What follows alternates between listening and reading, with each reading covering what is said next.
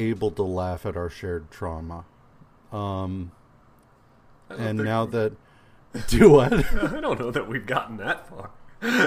We're going to have so much shared trauma. well, I just mean the shared trauma of Clippy. Oh, I was gonna say because t- if if it's twenty years, like twenty forty four is gonna be hilarious. Oh man. Uh, if we live that long. um, I mean, it won't be hilarious for like the entire city of Miami, but whatever. Fuck 'em. It's Miami. Um, on that note, whatever. I said what I said. Come at me, bro. Uh, yeah. Uh, hello and welcome to the Watcher's Guide to the Marvel Universe, the show that, ironically, now uh, just wants you to be excellent to each other. I am Max. And I'm JR. Uh, how's it going? Um, it's going. This week slid away from me. I don't know what happened. Not a lot happened, but like all of a sudden we're doing this again. And uh, that's weird. Yeah. You? Uh, you know. Stuff. Yeah. I got Bill and Ted yesterday, and I wa- I've watched it twice now. I watched it yesterday and this morning when I got up, while I was doing my notes, just sitting there typing away, and it Uh-huh. was, uh, yeah, um, yeah. I don't know. It's been it's been a week. Uh, just yeah. Yeah. Um. Well, news. News. Uh, Mike Murdock. Uh, if you are if you are a a Long.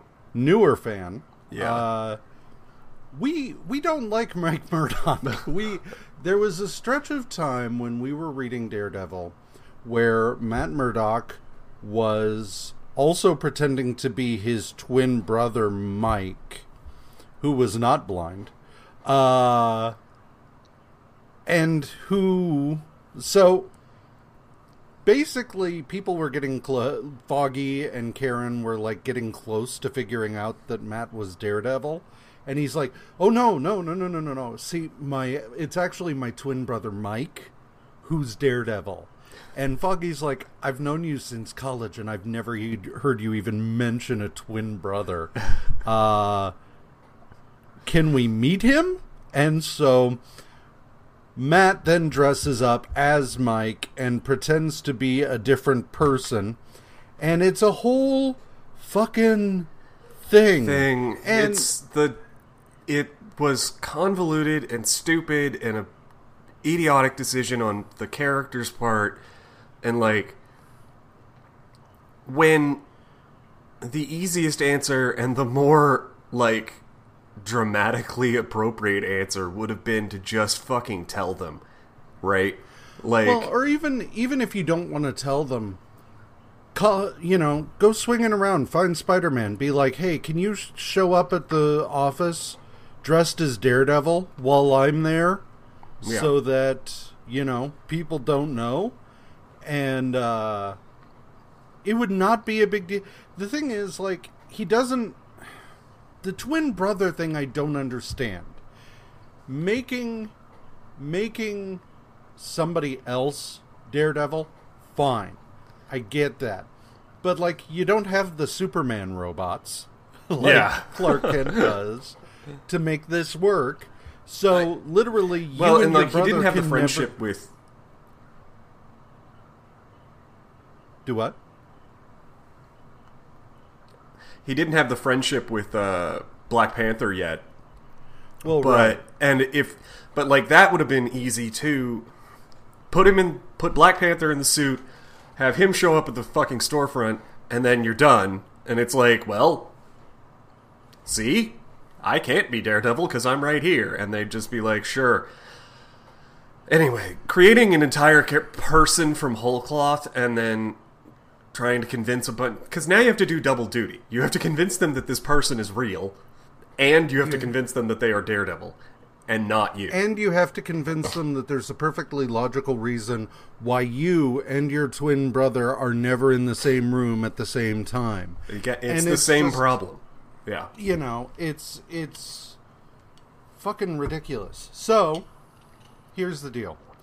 Back in 2018, there was a storyline where Daredevil was working to take down Wilson Fisk, who was the mayor, and in doing so, he teamed up with this inhuman named Reader. And apparently, Reader's ability is that as he's reading something, he can cause whatever he's reading about to manifest. Which, all right, sure. Uh, but the the in the course of this, Reader was apparently reading about uh, Matt pretending to be Mike. That the he then unconsciously brought Mike Murdock to life.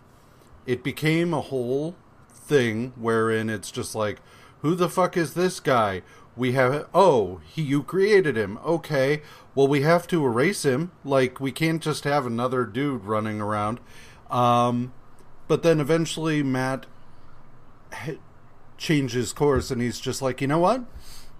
Let him let him be. Like I he's fine." And uh so apparently now Mike Murdock uh, got a hold of some Asgardian thing, some MacGuffin, and he has retconned himself into always having been Matt Murdock's brother.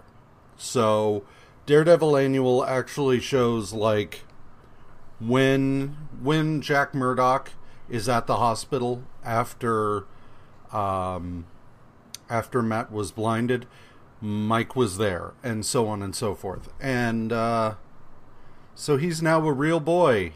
Um, hooray! I guess. I here's the thing. I don't have a problem with the concept of this character.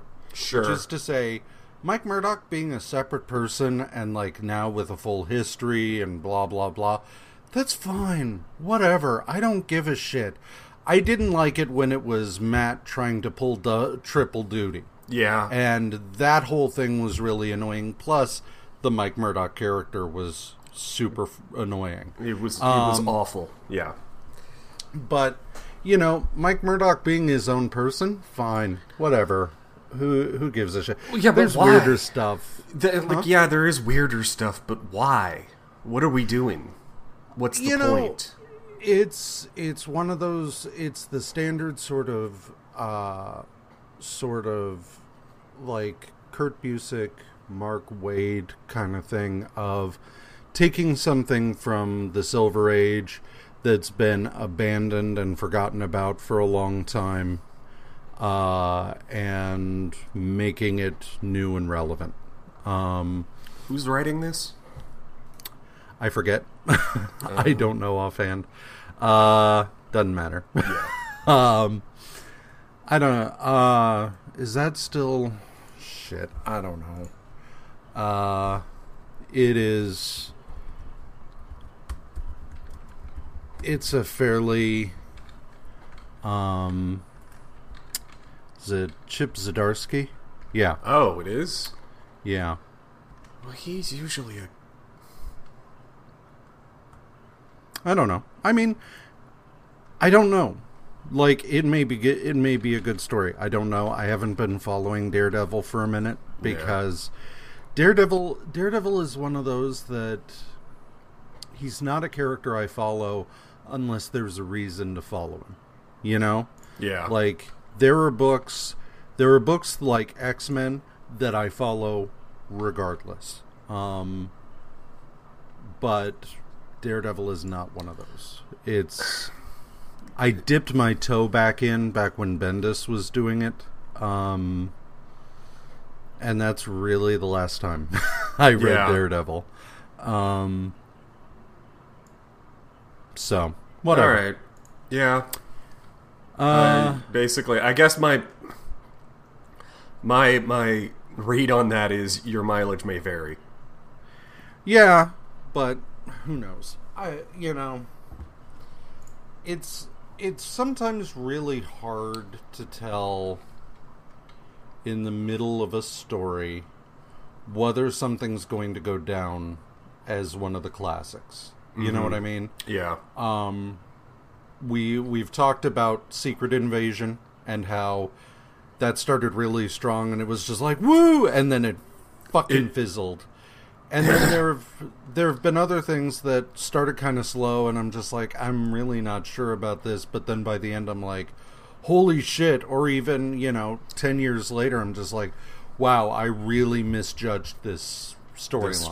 storyline. yeah, Um, I mean, the first another example of the first one where it's just like is Civil War as a concept starts out like you're just like okay, especially like it just collapses under its own weight almost immediately. Right, because once you start interrogating what's really going on, you're like, ah, gross.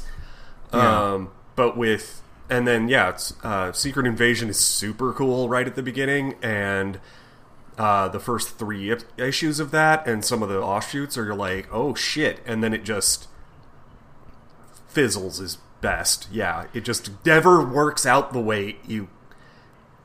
Well, it kind of d- suffers from some of the other things that Civil War does. It just takes longer to get there, where it's just Yeah. like, well, wait a minute, how are you going to get out of this? Um, without me mistrusting everyone. Um, And then, yeah, I don't know. I'm trying to think of one that I, I misjudged. Um, one. So here's a here's a recent example. Um, Superman Blue and Red. Um, I'm not saying I'm not saying that everything about it worked necessarily, but thinking about it the other day, I think it's incredibly interesting to take this character who you know and who knows their powers inside and out and knows what they're capable of and knows how to handle pretty much anything that's thrown at them in theory you know Yeah. um and then just be like now you have completely different powers yeah. you have no idea what's actually going all of those things that you've counted on for so long you now have to stop and like completely and so you know stuff like that i've kind of like softened my view on uh one more day uh Yeah, one more. sucks Like, but well, the actual, the actual one more day yeah blow, blows. In the, I have come around to your way of thinking, which is like the fallout of one more day is actually good. Yeah, and Um, and that's so. yeah. Um. The story itself, not a huge fan. What happens afterward because of it, all right, fine. Yeah. Um, I don't know. I'm trying to think of another one. Uh. I don't know. Um. Or even something that started out stupid and ended up being rad. Feels like maybe there's a Green Lantern story in there somewhere. Um. Well, general. I mean, if we're going Green Lantern, then the uh, Green Lantern uh, New Gods crossover Oh yeah. uh, was really lame, and I hated it. And then out of nowhere, it was just like it was literally like it was the first time in a while I stood up and literally cheered about a comic book yeah. um, because if you've never if you've never read that storyline, um, there was a there was a whole thing where the the Green Lantern Corps found itself at odds with the New Gods, and it became a huge thing. Uh, Hal Jordan goes to Earth and collects Black Hand, and then makes a plan to meet back up with the remaining Green Lantern forces at the Source Wall. Um, because the whole the whole thing is uh, the New Gods were angry because Kyle Rayner had journeyed beyond the Source Wall, and when he came back, he was using up the Source or something.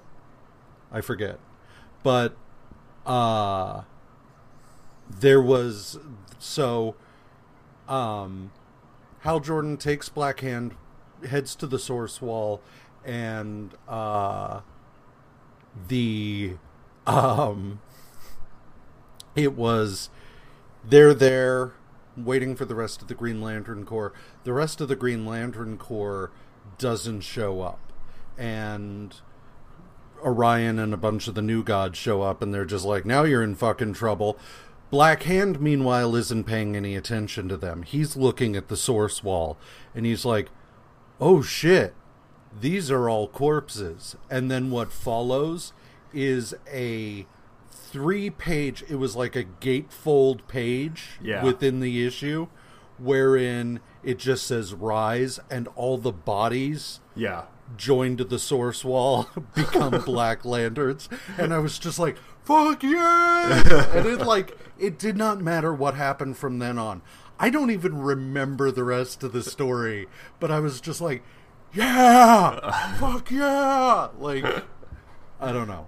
Um i don't even re- i honestly do not remember how that ends it was resolved uh i think it was because quite literally Blackhand took the uh, took the giant corpses from the source wall and went and started stomping up new Genesis.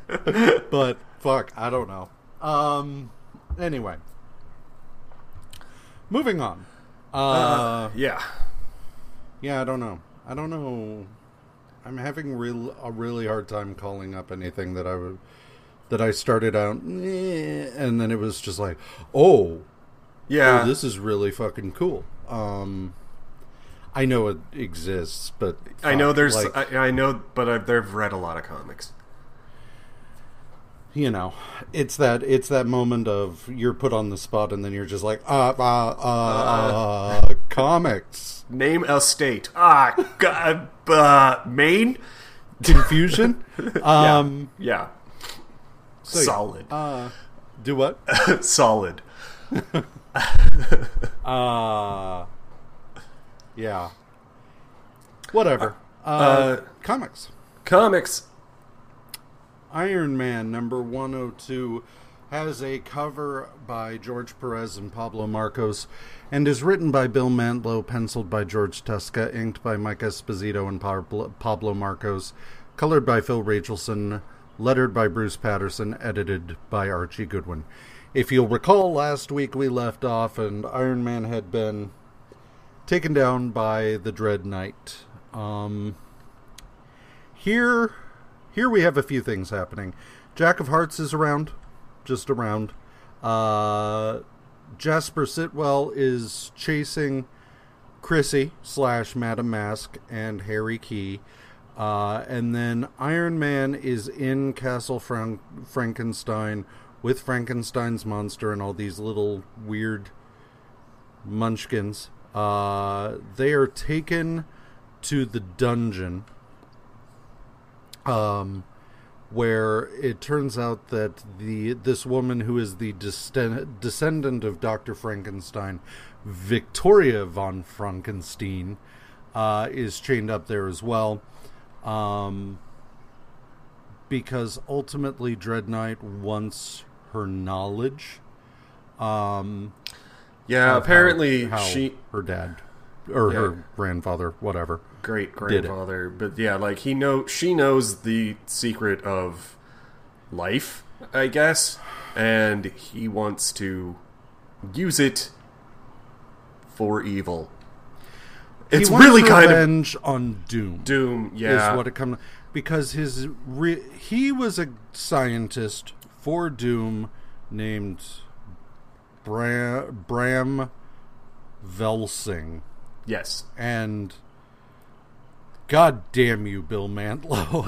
like I I there were so many that sounds like that sounds like someone who look joke names in comics whatever uh, having characters that have names that are in some way evocative of what they do Yeah.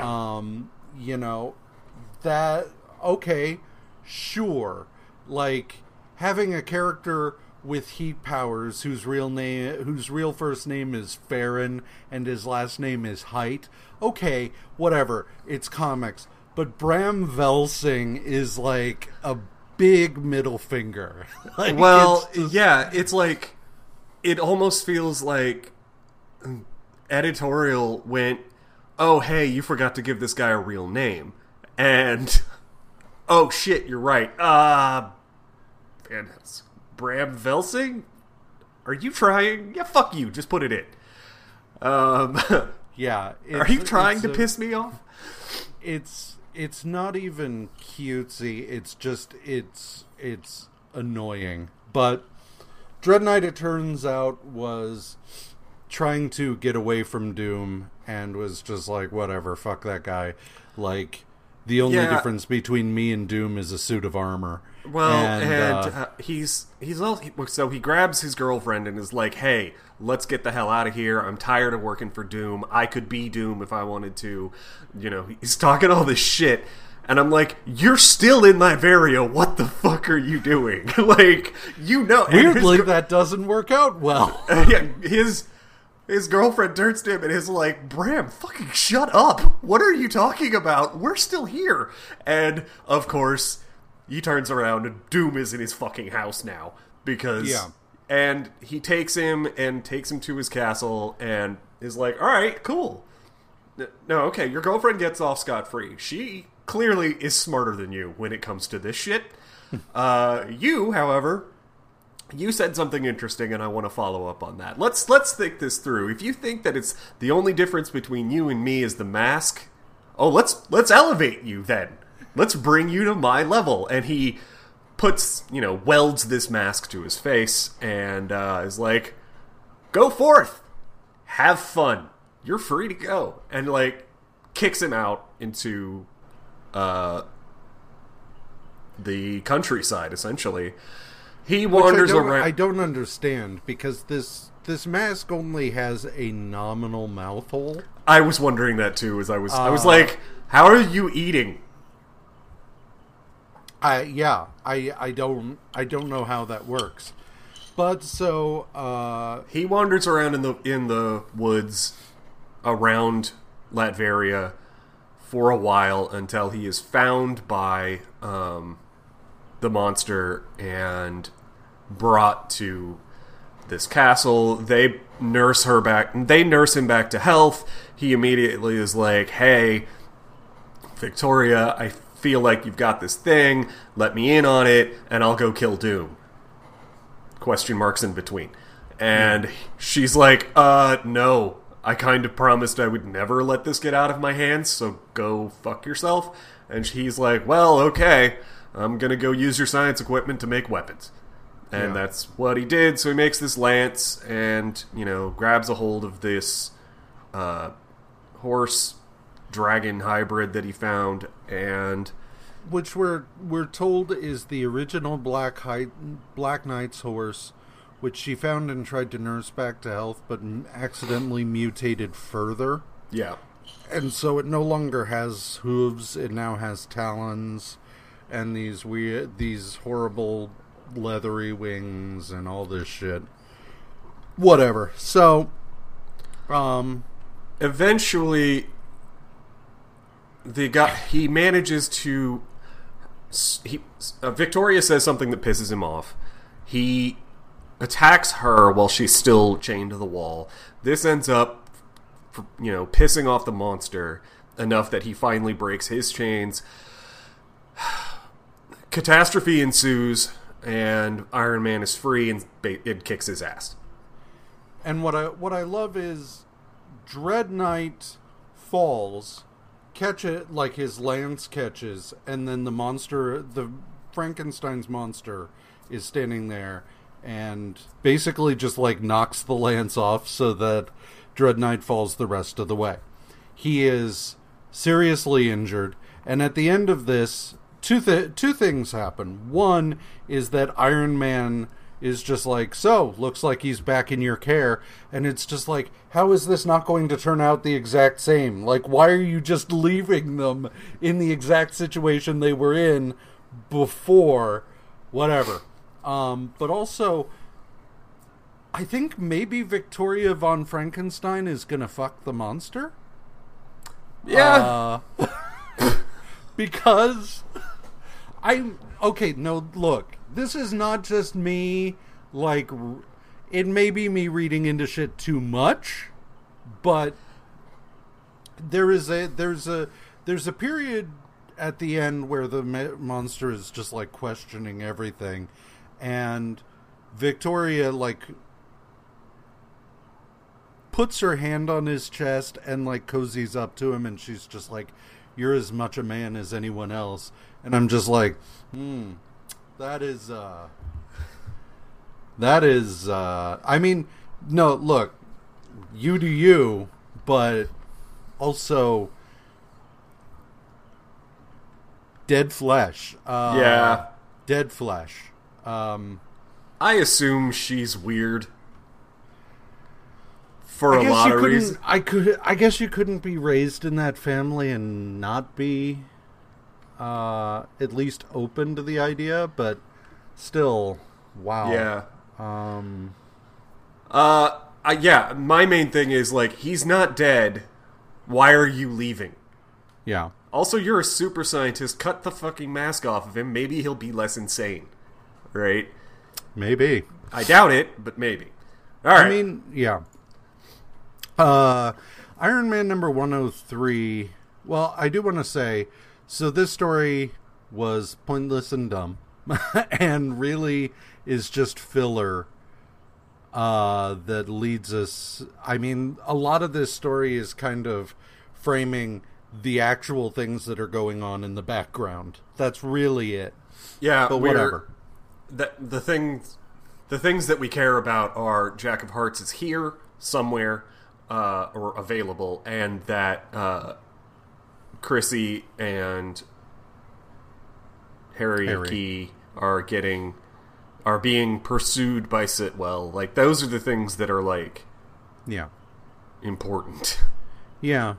Um, the rest, the rest of it, I feel like, is mainly here to give us a bit of respite between the Mandarin stuff and wrapping up O'Brien and all of that before we get into these next issues. Yeah. Um, and for that, they succeed, I guess. I just Yeah, I mean, if the plan is just to like, okay, let's have a, let's just have a regular old knockdown drag out where we don't have to like worry about plot or anything or like confusing anybody. It's just this guy's bad. We got to punch him. Okay, Yeah. sure. Yeah. uh, I will say, you know, I get, I get that knights are a natural foil for for Iron Man, but stop doing knights in this book. Like, uh, just stop Yeah. whatever. Um. Anyway, the uh, the next issue is uh, Iron Man number one hundred three, which has a cover by George Perez and Mike Esposito, is inked by Mike Esposito, and lettered by Gaspar Saladino and Annette Kawecki.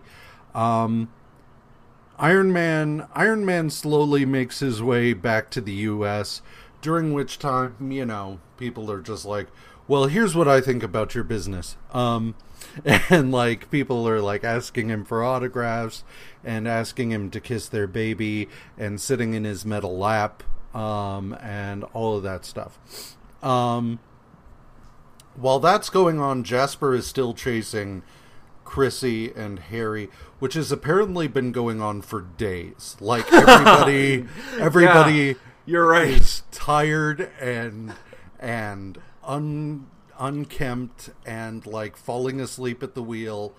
Um, but he they try to lose him by like driving uh, like it's a fucking Fast and the Furious movie.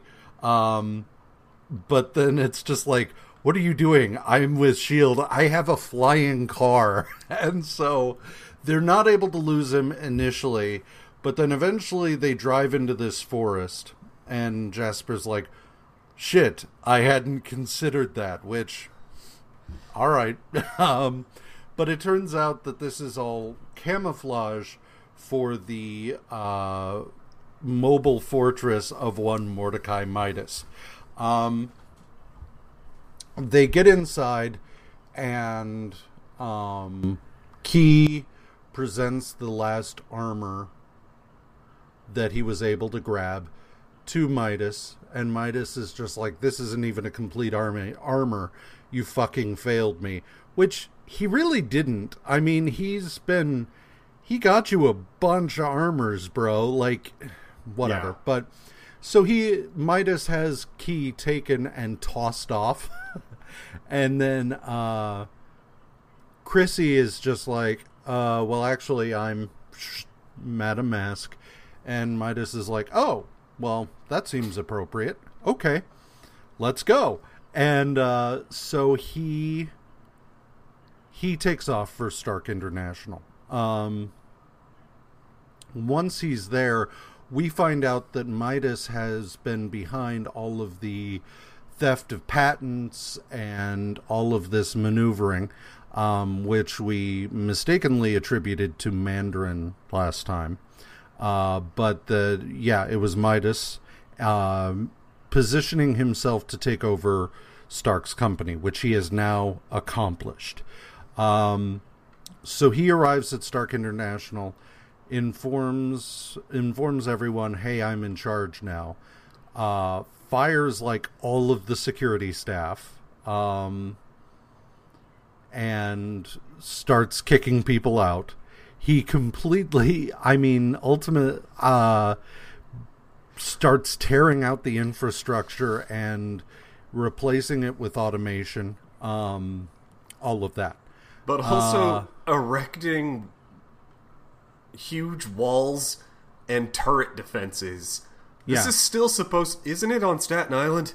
Like Yeah. it's still supposed to be in the middle of a fairly large city and he's completely militarizing it, which is hilarious. Um so Iron Man makes his way out of arrivals and back to the uh, back to the the factory where he's like, "Oh no, I'm under attack from my own factory." What the hell? Oh, excuse me. And while who happens to be flying by while he's being attacked is uh, Jack of Hearts, who misinterprets the situation as Iron Man attacking his own factory, which is just like, okay, well. Yeah. So he comes in and punches Iron Man a bunch, and uh, Iron Man's like, "Hey, you hit really hard." Um, What I, what I find interesting about this fight is the fact that in the course of things, Iron Man, who's kind of just tired of everybody's bullshit, uh, busts out a saw and like uh, cuts uh, Jack of Hearts' costume, and we get an interesting juxtaposition uh, between Tony Stark as Iron Man and Jack of Hearts, wherein it is, you know, oh man, I, I wear this armor to protect myself and to keep my heart pumping. He wears this armor to protect everyone else from him. Um, yeah, but then, uh, in the course of things, they then come face to face with Midas. Um, and Iron Man is, of course, just like, fuck you, get out of my factory. And Midas is like, uh, sorry, uh, you weren't paying attention. This is now my factory. See the new the new sign I taped up over yours and everything, and um, you know he explains, yeah, no, Legally. uh, it's mine. I I own this place. I am the I became the majority shareholder and now I am leveraging that to take over your business. and there's not a lot you can do. Um, And he obviously, gets- The thing that's cool about this confrontation is that Tony is in the Iron Man suit, right? yeah, He is so incensed about what is going on that he drops the, he almost drops the facade twice. Yeah. Like that's actually pretty cool to me is that this situation has him so mad that he completely forgets who, that he's Iron Man at the moment, right? Like Yeah. and nearly tells like Masque already knows, but he he's he almost admits it to Midas. Yeah. Yeah. And so, you know, um, obviously there is no way that Midas's takeover is completely on the level. Um, and of course, as we will find out, it's not. But even if Tony strongly suspects that, he has no way of proving any of it. So, meanwhile, this has a, a further unintended consequence in that Stark has been paying for treatment for his ex girlfriend, Marianne Rogers. You may remember Marianne Rogers uh, kind of lost her mind uh, because of her telepathic abilities and was having all of these hallucinations. Um, because because when Midas took over, he cut all of that off. They're now just like, well, you got to get the fuck out. Um, and so she just leaves. she leaves this this uh, sanitarium, and that's that's fun. Like, it's it's nice to know that our mental health uh, infrastructure in the United States never really worked. Uh, even before Reagan came along and gutted a bunch of it, it wasn't really all that great to begin with. Uh, so Iron Man number 104 has a cover by Dave Cockrum and Frank Giacoia and is colored by George Roussos and lettered by Bruce Patterson. Um, Madame Masque and Iron Man go to the Stark mansion, which to, we find out Tony hasn't really spent any time at uh, since since his parents died. Um, yeah, he owns it. He pays to keep, make sure you know, do the upkeep and all that. But that's about it. yeah, Um, and they are boning a, and b, uh, like have just decided that they're completely and totally in love with each other. Which, Right. okay, uh, I'm here for that, but this is a little fast. Um, yeah, I am actually here for that. Like, I like this relationship. Um, I liked where it ended. The fact that where it ended in the previous Midas story was in a totally open note where he knows her identity, she knows his. Like, they're they were working, but she had to vanish because Midas. yeah. Um, and so I like this. The thing, okay, the thing that is implied, but that I don't think they do enough work here, is, and maybe that's by the end of this issue. What's that? That Tony's just like, you know what? I still have a whole shitload of money. Yeah, Fuck it. Let him Yeah. keep it.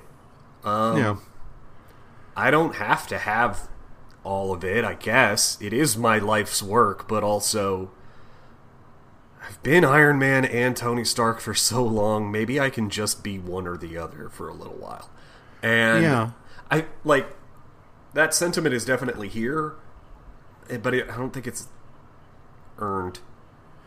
Well, I mean, let, let's be real. I mean, the the situation in the United States at the you know is and has been for a long time that if you are wealthy and Tony Stark is ridiculously wealthy, uh, you have to work pretty hard to lose it all. Um, like now, Tony could probably, if he were to have zero income, maybe use up his fortune being Iron Man simply because of the sheer amount of money that one would have to sink into an Iron Man armor in order to constantly be upgrading it and repairing it and blah Yeah. blah blah blah blah.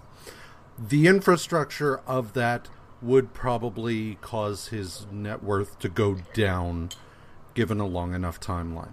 Uh, but no no wealthy person, even even though he's lost his business and does not have specific income coming in from being CEO of Stark International.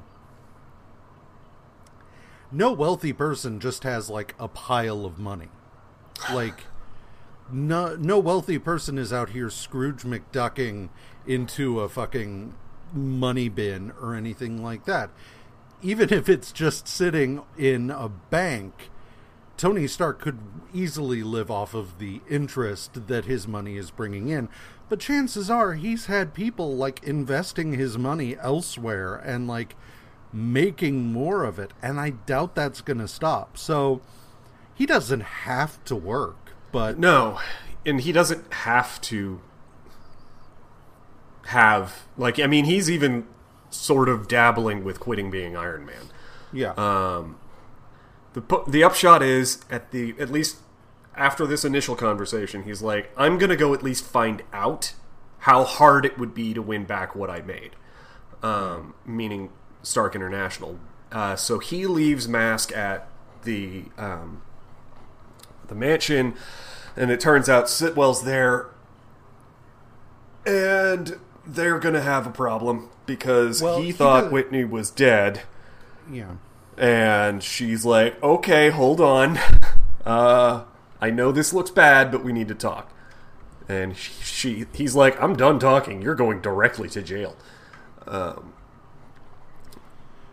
the the thing I don't know.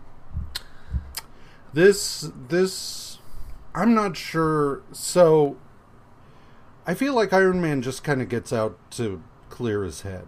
Like he's having problems trying to decide what he's going to do.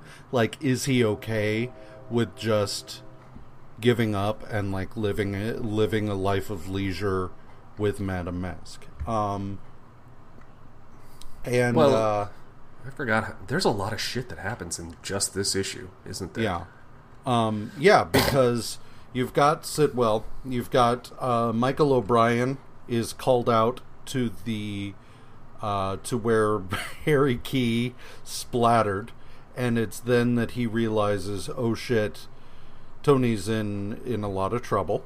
Um, and then uh, Jasper and uh, Tony and Ma- Madame Masque, um, because Tony comes back home and finds Sitwell holding a gun on Madame Masque, um, and I'm not I'm not sure what to make of Sitwell in all of this. Um, in terms of yeah, he's obviously acting the way he is because he's been spurned by the woman he loves. I get that. Um I feel like it's kind of too soon to be introducing another dude who is angry because Tony Stark stole a, a, somebody's girlfriend.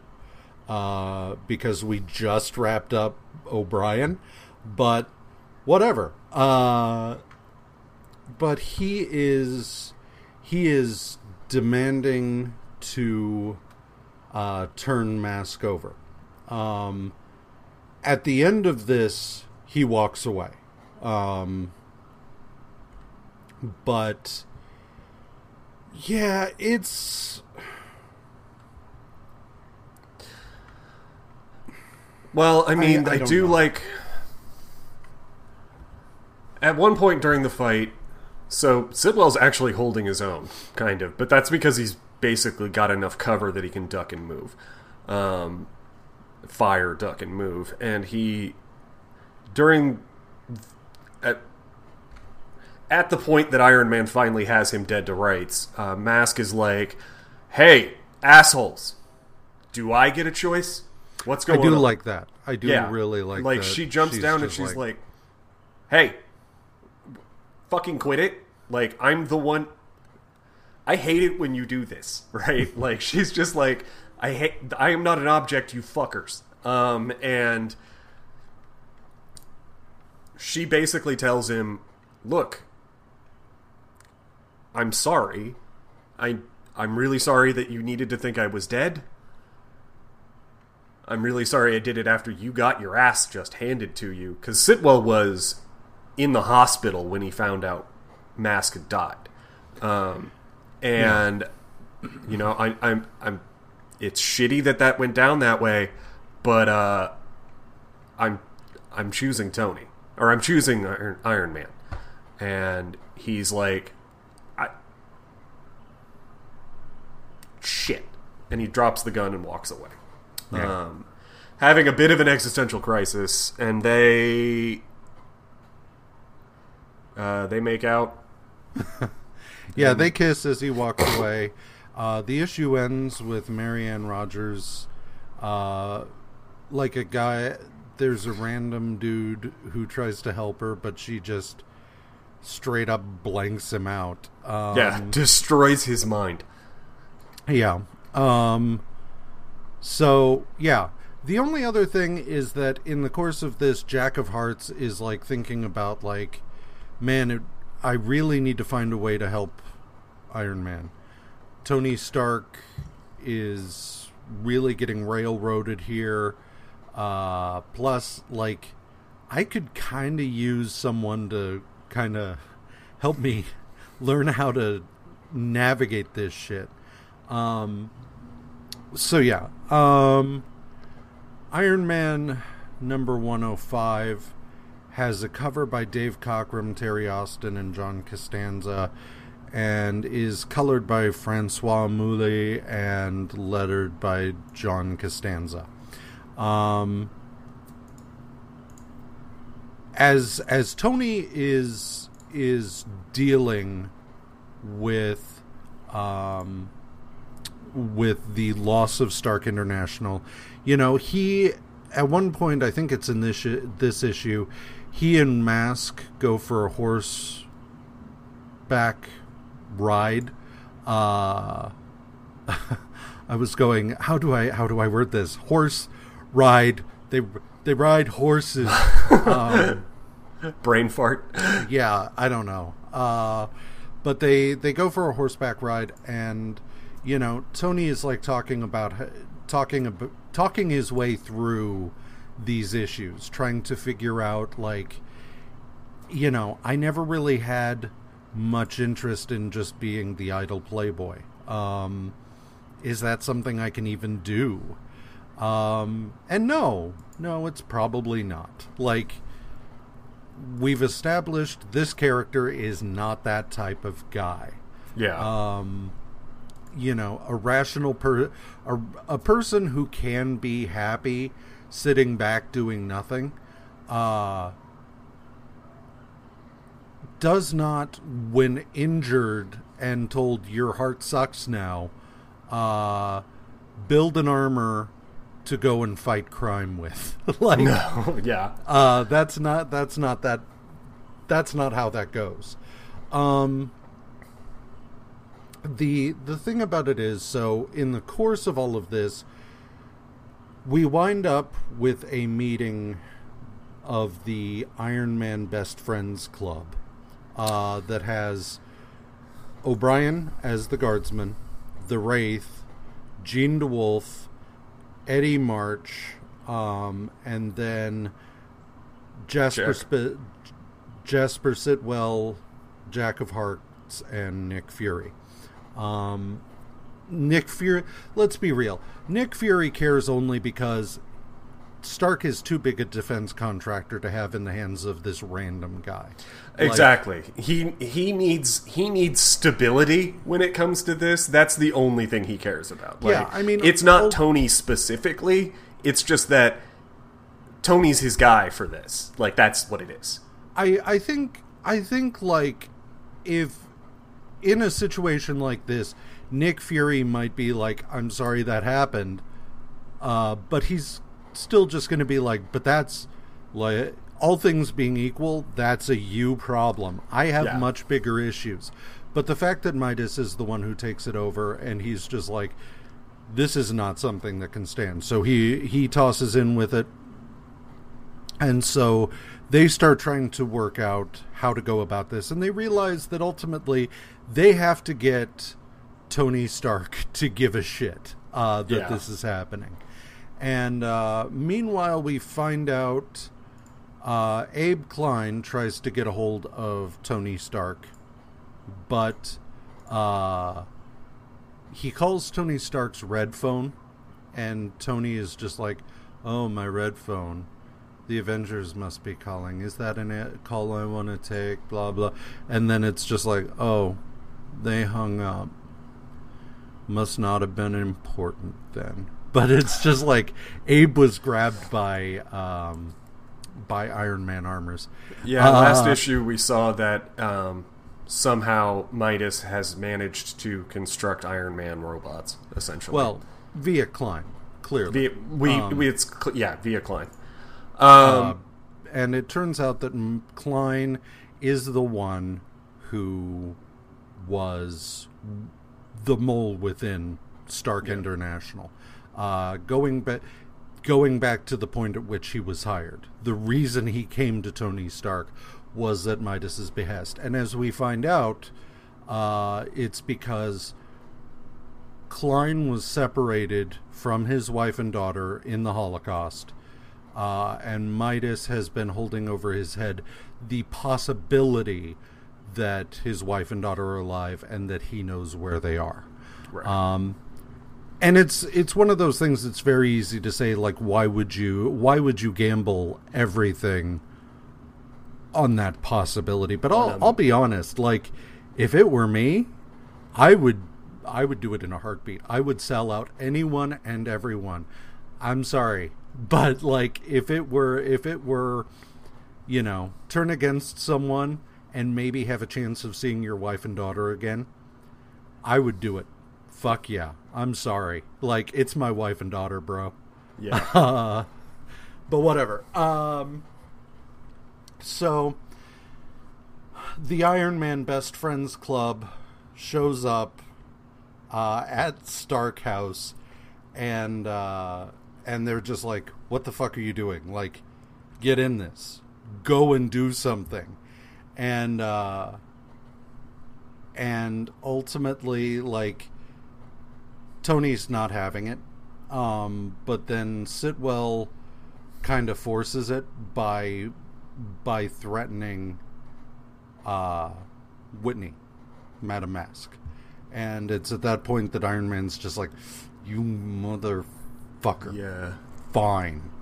Um, we do check in at the end of the issue with Marianne Rogers, who uh, took a train and uh, left everybody In her car. in the, in the train car that she was in catatonic.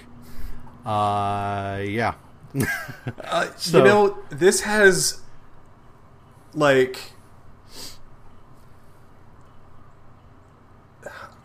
I like this idea of like um the threat that Marianne this is grow this was growing on me because at the minute or while it was happening I'm like this is dumb I don't care move on um but this is the the threat that Marianne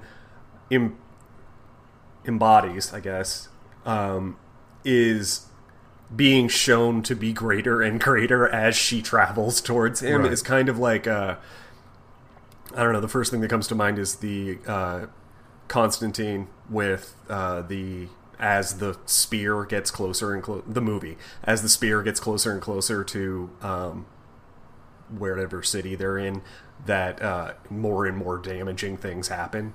Um, yeah, like I just like this sort of setup is nice. Um, Yeah.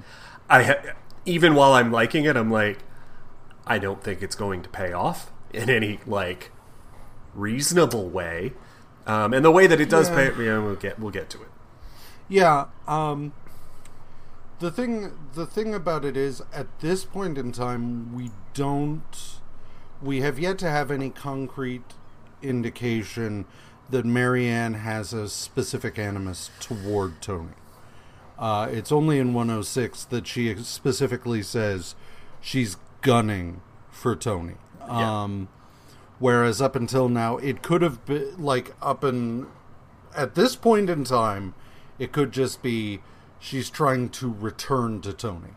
Um, Yeah. and, And that- so she is just dangerous, right? Like just being around her is just dangerous, not Right. not anything. Uh, there's no animus there. Yeah. animus is or anem- anonymity. Like she's not evil yet. She's just dangerous. Right. Um and I and I think it's interesting to look at the concept of telepathy from this standpoint where if someone's powerful enough and they have no training, they really are a danger to everyone around them. like Oh yeah, yeah, yeah. uh, if you are telepathic and unfocused and crazy enough, then yeah, like you could absolutely wreck the people around you. Um, all right, so that brings us to Iron Man number 106, uh, which has a cover by Dave Cockrum, Terry Austin, and Irving Watanabe and is lettered by Gaspar Saladino and Denise Wohl.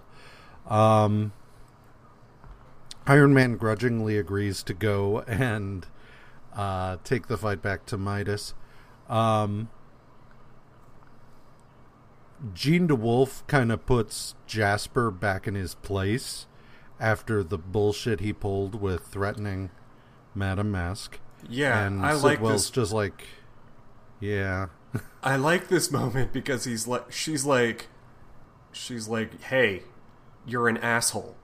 Don't do Yeah. what the hell, man.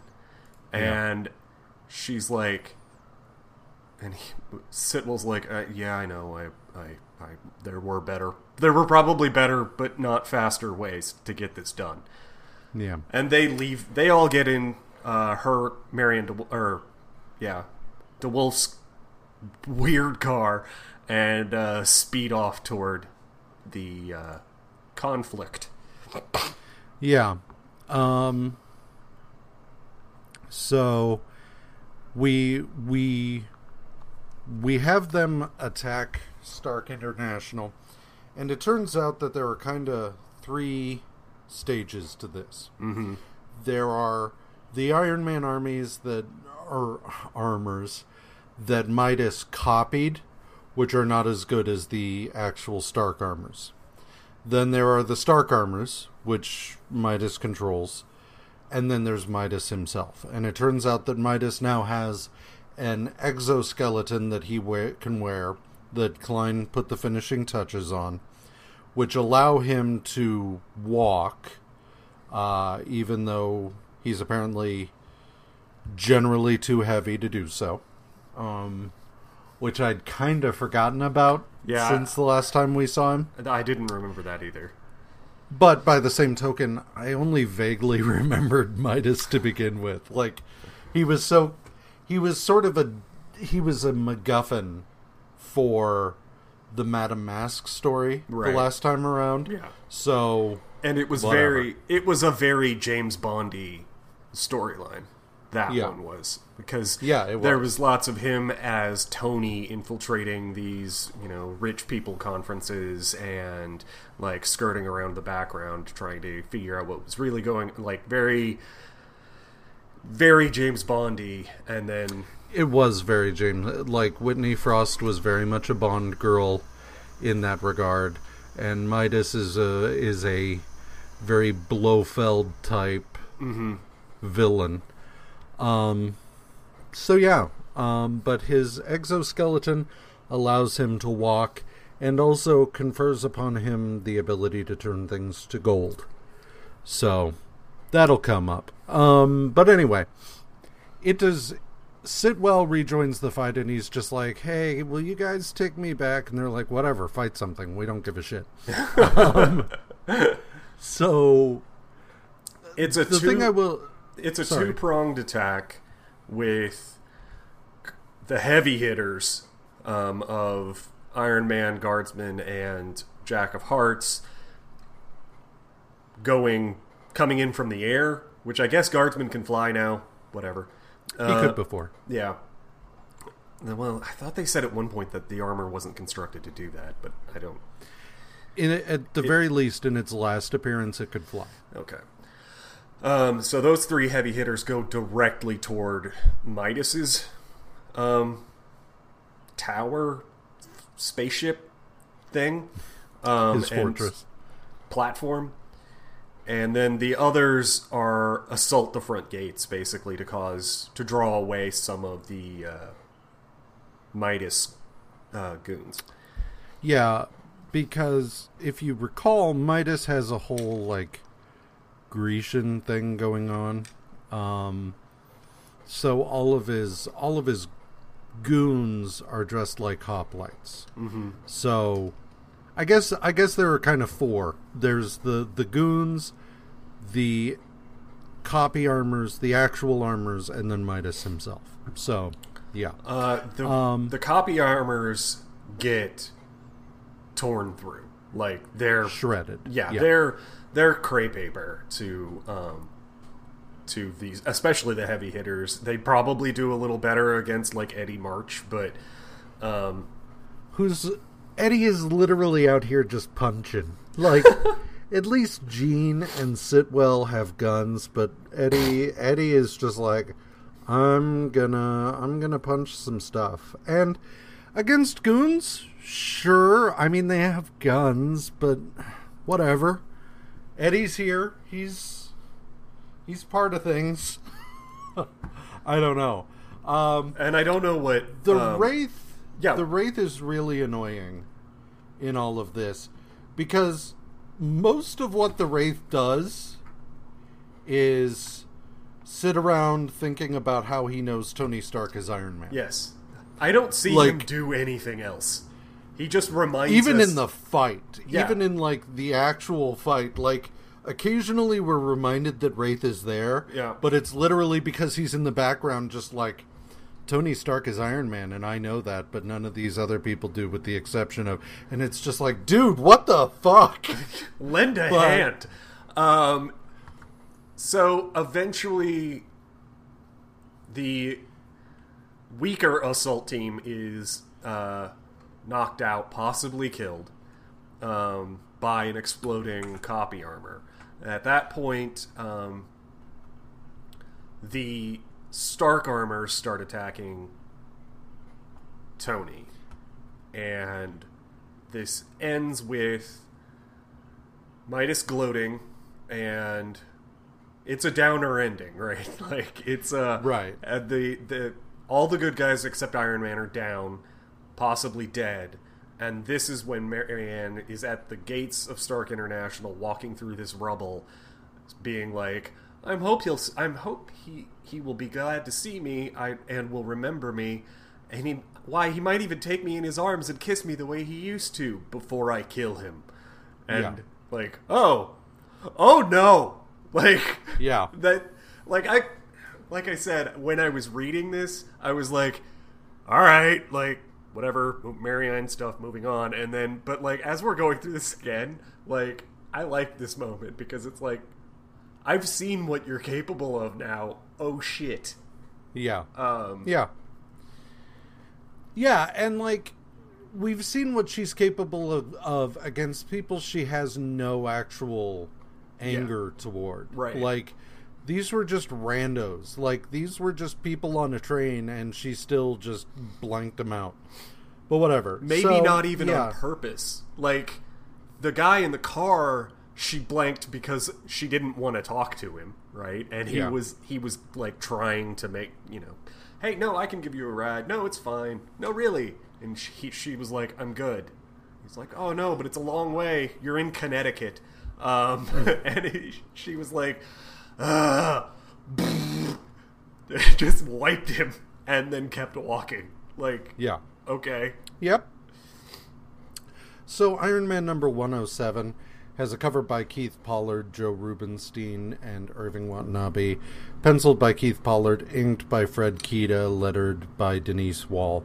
Um, Iron Man manages to make it through the other Stark armors, but winds up brought low by Midas, who turns his armor to gold. Um, ostensa, we we are led to believe at first that Tony himself was turned to gold, but yeah, uh, the others are all turned to gold as well, and we find out that Midas's plan is he's going to use them to line the line these shelves and people will think oh they're just really impressive golden statues when actually they're just all his enemies.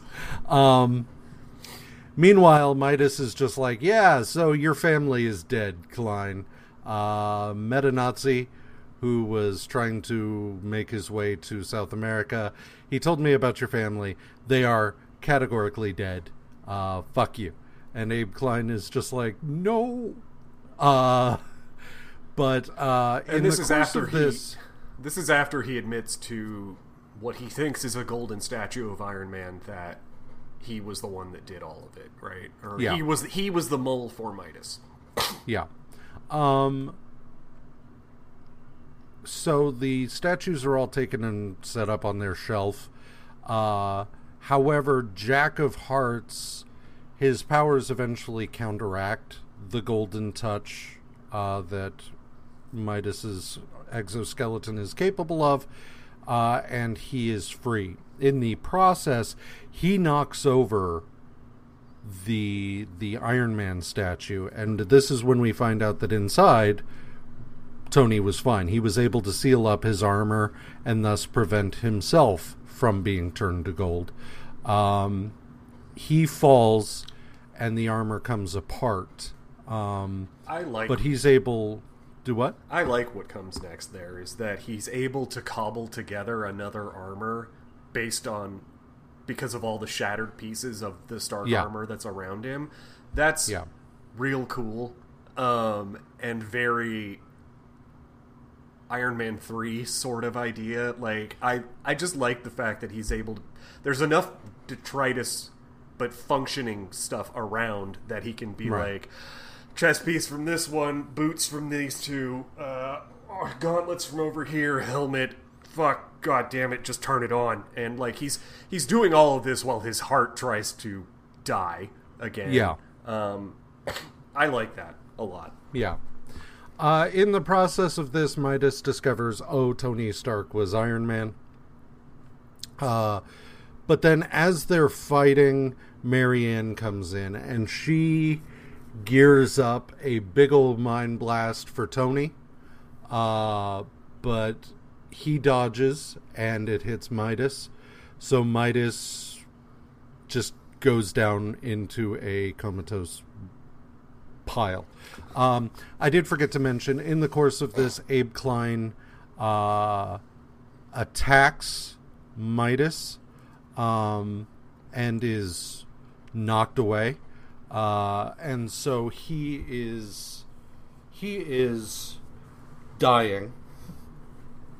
But uh, he and Tony have a have a moment um, wherein Tony kind of grants him absolution for his uh, betrayal, and Klein dies. Um, Marianne, meanwhile, has been rendered completely just babblingly uh, gone.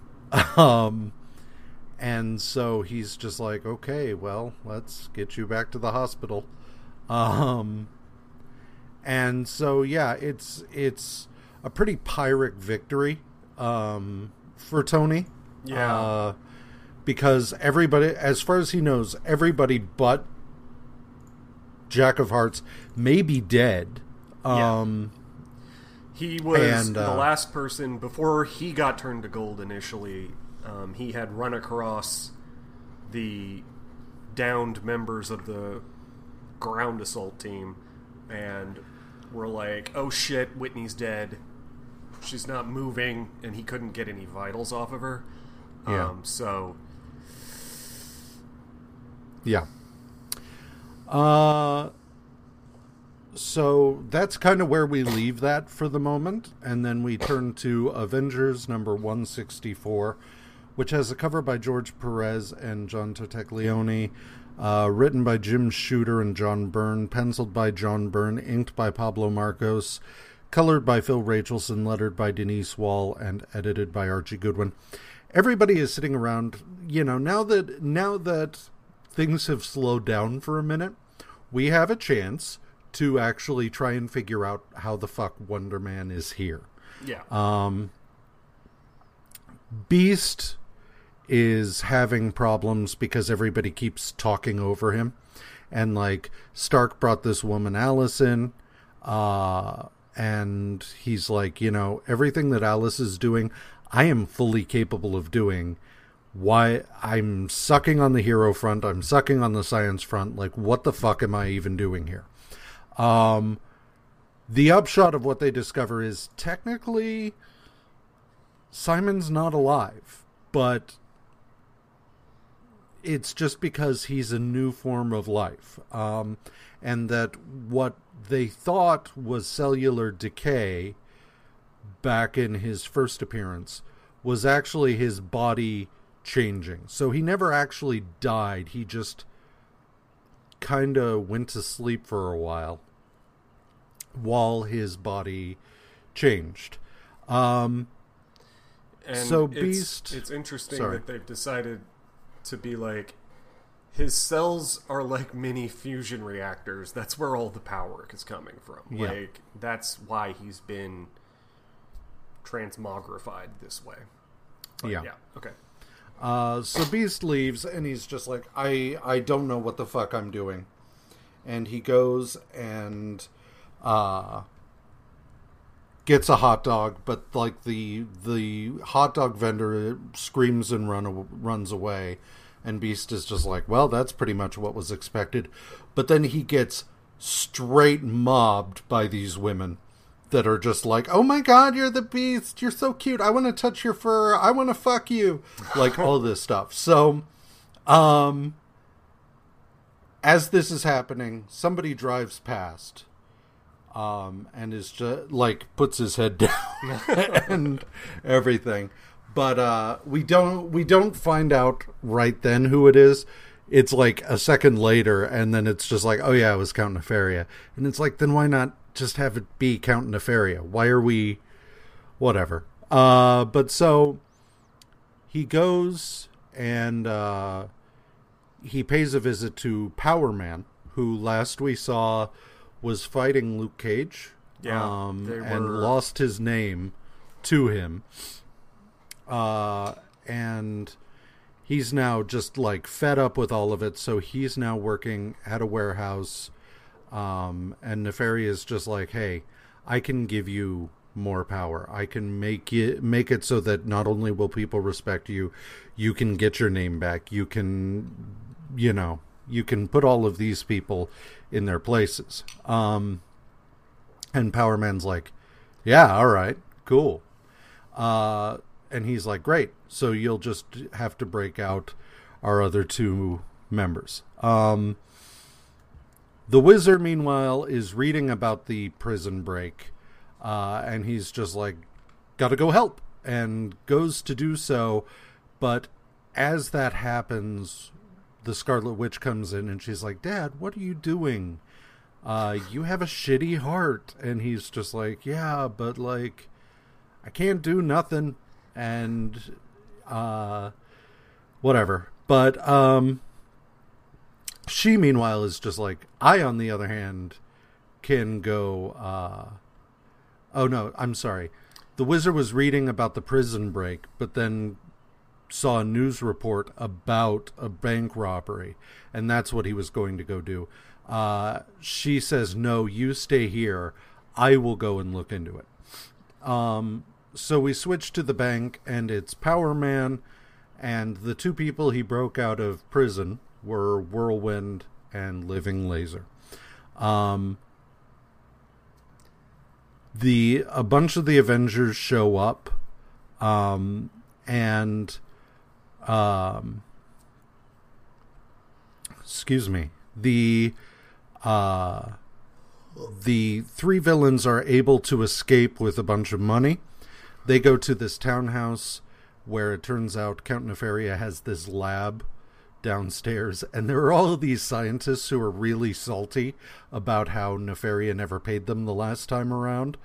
But he's like, no, you'll get paid, you'll get your money, blah, blah, blah. And- One of them, He well, so the villains escape from the Avengers because it's clear that they've been juiced somehow as Yeah. well. Like they're a lot.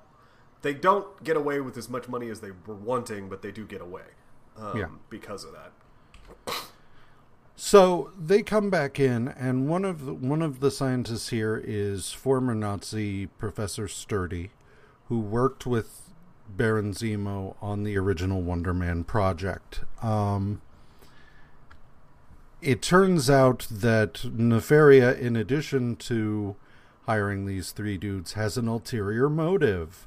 Who'd have guessed that from a guy named Nefaria? Like, just just a tip. Um, if you are going to be working for someone, if their name is Nefaria, don't do it. They're going to fuck you over. Like, that is not a trustworthy person.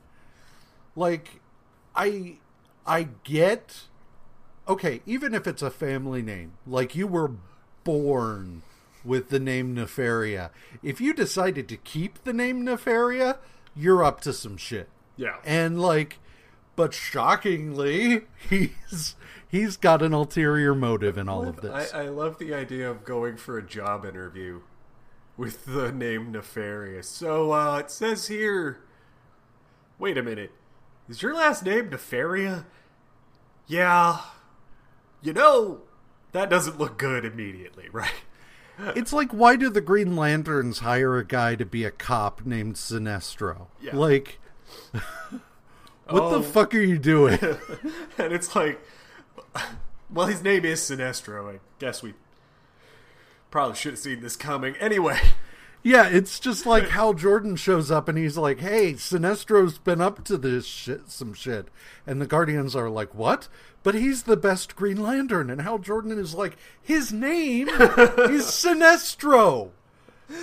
Um, but anyway, so uh, back at Avengers Mansion, we're trying to have a meeting about something. Uh, Yeah. and and Cap is like, also, by the way, we seem to suck at this lately, and Yeah. uh, I'd like to get that cleared up. Um, yeah, Tony's not there, or Iron Man's not there, which is another thing they're kind of pissed off about.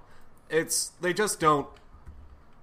Nothing's clicking, and Cap's having had it, almost had enough of it. Yeah. Um, Beast finally arrives, and they have a quorum, but a car crashes through the through the wall, and when they go to check outside, it's these three bozos again. right. Um, Wonder Man just is like, fuck it, I'll get these guys, and just immediately gets his ass handed to him because uh, he just jumped into a situation without knowing what it was going on. Um, Everybody else tries to take out a a member of this crew. Uh, Jan was hurt in the in the car crash, so she's Yeah. not coming to help. Um, and really, the only buddy that the only person that's going to have any shot taking them all down probably is is uh, Scarlet Witch, but Yeah. She basically gets sidelined. No, they do. They do end up taking all of them down, and this ends with Nefaria showing up, being like, Well, "Ha the- ha ha!" The others, the Lethal Legion, as they call them on the cover, wind up. Uh, their powers start cutting out on them, That's what it is. Yeah. uh, and then like they're quickly defeated. But then, before anything has a chance to really happen, Nefaria shows up and he's just like, "Yes, I'm here to stomp you all into paste." Um, which brings us to Avengers number 165, which has a cover by George Perez and Mike Esposito and is written by Jim Shooter. Uh, I will say Avengers number 165 is the first appearance of Henry Peter Gyrich. Um, Really? he. Do what? really? Yeah. He's in this issue. They don't. He doesn't get named, uh, but he uses the. He uses the destruction at Avengers Mansion as an opportunity to get in and take some photos. Um, and this is his first appearance. Now, if you're Oh. unfamiliar with Henry Peter Gyrich, uh, you may know him from the X Men animated series from the 90s, where he was kind of a general government douche. Uh, Yeah. generally a an antagonist. Um, But at like this in a, point in time, in a really uh backstabby kind of way. Like Yeah. Henry Peter Gyrich is a dick. Um Yeah. but like never in a way that you get to punch him for it. right? Right. It's all it's always in service of the country and blah blah blah. Uh, at this point in time, so here before long, I think within the next thirty issues, uh, the Avengers actually become government sanctioned, and you know, up until now, it's they've been sort of the preeminent superhero team, but this they actually become like an arm of the government, and Gyrich is their liaison. Yeah. Um, but anyway, so he's kind of in the background of all of this, running around taking photos of Avengers Mansion. But the the upshot of all of this is that Count Nefaria winds up kind of a Superman in that he's able he's got the super speed of whirlwind. He's got eye lasers from Liv- living laser. He's got super strength from power man. Uh, that it turns out while these scientists were quote unquote upping the powers of these three they were actually analyzing their cellular structure in order to copy it over to Nefaria um, he beats the ever loving shit out of the Avengers. Um, he he straight rake, wrecks them. Um, Wonder Man Wonder Man is still feeling a lot of trepidation, and that ultimately kind of like there's a moment where he's like, I could have, I could have ended this if I had attacked with so and so, but my indecision means that I missed my opportunity and now I'm kind of alone against him. Um, but uh, he gets knocked through a wall of the mansion, and Jarvis is like, "Oh shit!" And Wonder Man's like, "Hey, uh, you may want to go check on the power uh, to the mansion." And it's kind of, and initially it's kind of like, well, who gives a shit? Like there are bigger issues, but it turns out is that the reason is because Vision is in a tank downstairs uh, after the attack on Ultron, still recovering. And if there is an interruption of power, it could wind up killing him. So Jarvis goes downstairs and kicks on the secondary power in order to keep Vision safe. Um, After- Nefaria, sorry. Yeah, Will Wonder Man goes and joins the rest of them out on the street. At this point, Nefaria's kind of just had like, okay, I'm done with this, and he picks up an apartment building and drops it on the five of them, um, which, uh, yeah, I mean, Panther Well, was before before that happens. I do want to mention one thing, and that is that Cap throws his shield at um at Nefaria. Nefaria catches it, and he's just like, "This is fucking stupid." And he goes to crush the shield and discovers he can't. And he's like, "What the fuck? I'm supposed to be like the strongest there is."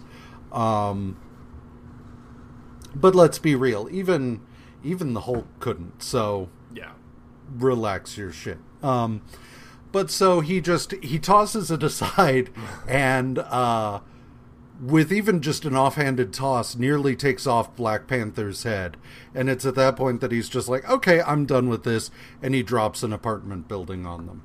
Um, this is the point at which we are first in- introduced to Gyrich, although not by name. There's cops, they have a barricade keeping people back, and he just walks through and they're like, Who the fuck are you? And he's just like, Government.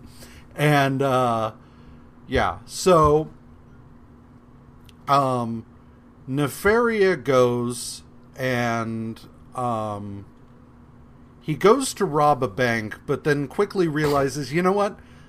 I'm basically a god among men. Like, what purpose does money have for me anymore? I don't need to buy anything. Anything I want, I can just walk up and take. So, what point does it serve? So, he's just like, hey, you're attractive. And he grabs this woman and uh, he's taking her off to uh, the top of this building, presumably to force himself upon her. Uh, before he can, the Whizzer shows up and starts punching him at super speed. However, we've already established he has whirlwind's powers, but like souped up. So he just is like, you might as well be standing still, bro. Um, he kind of he kind of gets a little like he taunts he taunts Whizzer by saying, "You're an old man, like you're past your prime. What the fuck are you going to do to me?" And Whizzer is just like, "Well, you're no young dude yourself. I mean, you've got maybe 20 or 30 years tops and then it's going to be like you never existed. And Nefaria's like, "Oh fuck, you're right. Shit, I got I got to do something." Uh, as this is happening, uh, Doctor Nazi pulls himself out of the wreckage um, and heads off to go and confront Nefaria.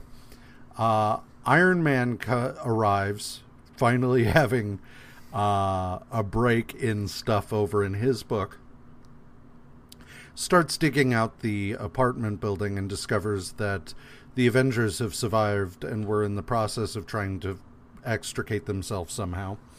Um, and uh, he's just like, okay, you guys sit back. I'm to take on Nefaria. And the rest are just like, what the fuck are you talking about?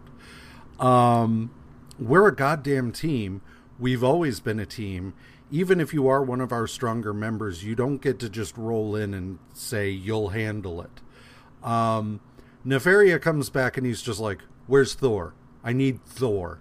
Like, um, I really like the confrontation when Iron Man shows up, though.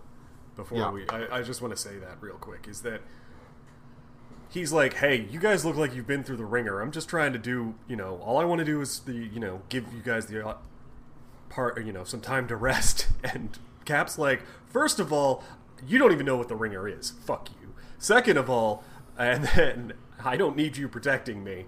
And uh, Scarlet Witch gets in his face and is like, also, neither do I. You need to do some fucking leadership here. Like, let's yeah. be a team, goddammit. And he's like, whoa, okay, all right. I only meant to, like, lead or step down.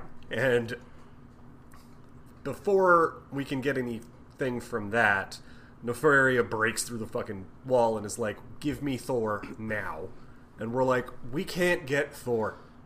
Yeah, like just Thor does his thing. Thor, like Thor is an Avenger on his time. Like, yeah, that's the thing right now, dude. And he's like, he's not taking no for an answer. Right. Um, what else happens here? I know they just punch each other a bunch. They they start so Iron Man jumps in and the others are like, "Dude, we were just," and uh, it does not go well. Um, Yellow Jacket, Yellow Jacket, the others all you know join the battle. Yellow Jacket attacks some, but then he's just like, you know what? No. And he fucks off and they're just like where the fuck is yellow jacket going what's what's going on um but they don't really get a chance to follow up on that because they're all immediately like brought down by Nefaria again. But before he has a chance to do anything, Thor shows up, uh, which brings us to Avengers number 166, which has a cover by George Perez, Ernie Chan, and Danny Crespi. Um, Thor and Nefaria duke it out. Um, and uh, Thor is Thor is a little nervous in this fight. Like when he first shows up, he's just like, "Whatever, you're it's another villain. I'm the god of fucking thunder." But then he, as they're fighting, he realizes, "Oh, this guy's this guy's on the level. Like this is not someone who's posturing. He has a lot of power." Um, and uh,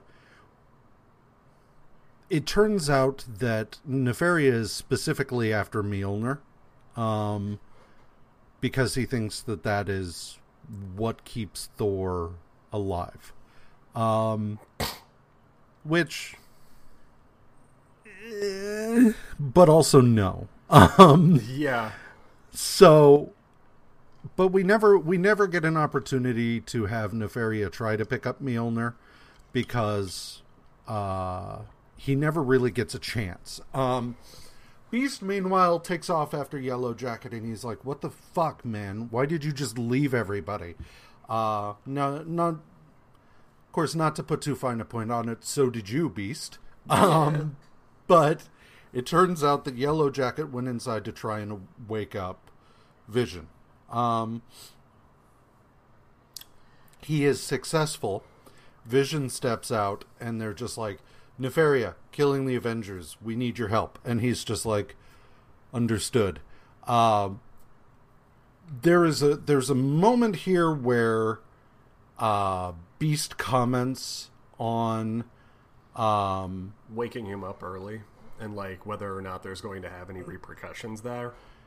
Well, the fact that Vision is acting less human He's than more- he has in the past. More robotic Um, than I've ever seen him.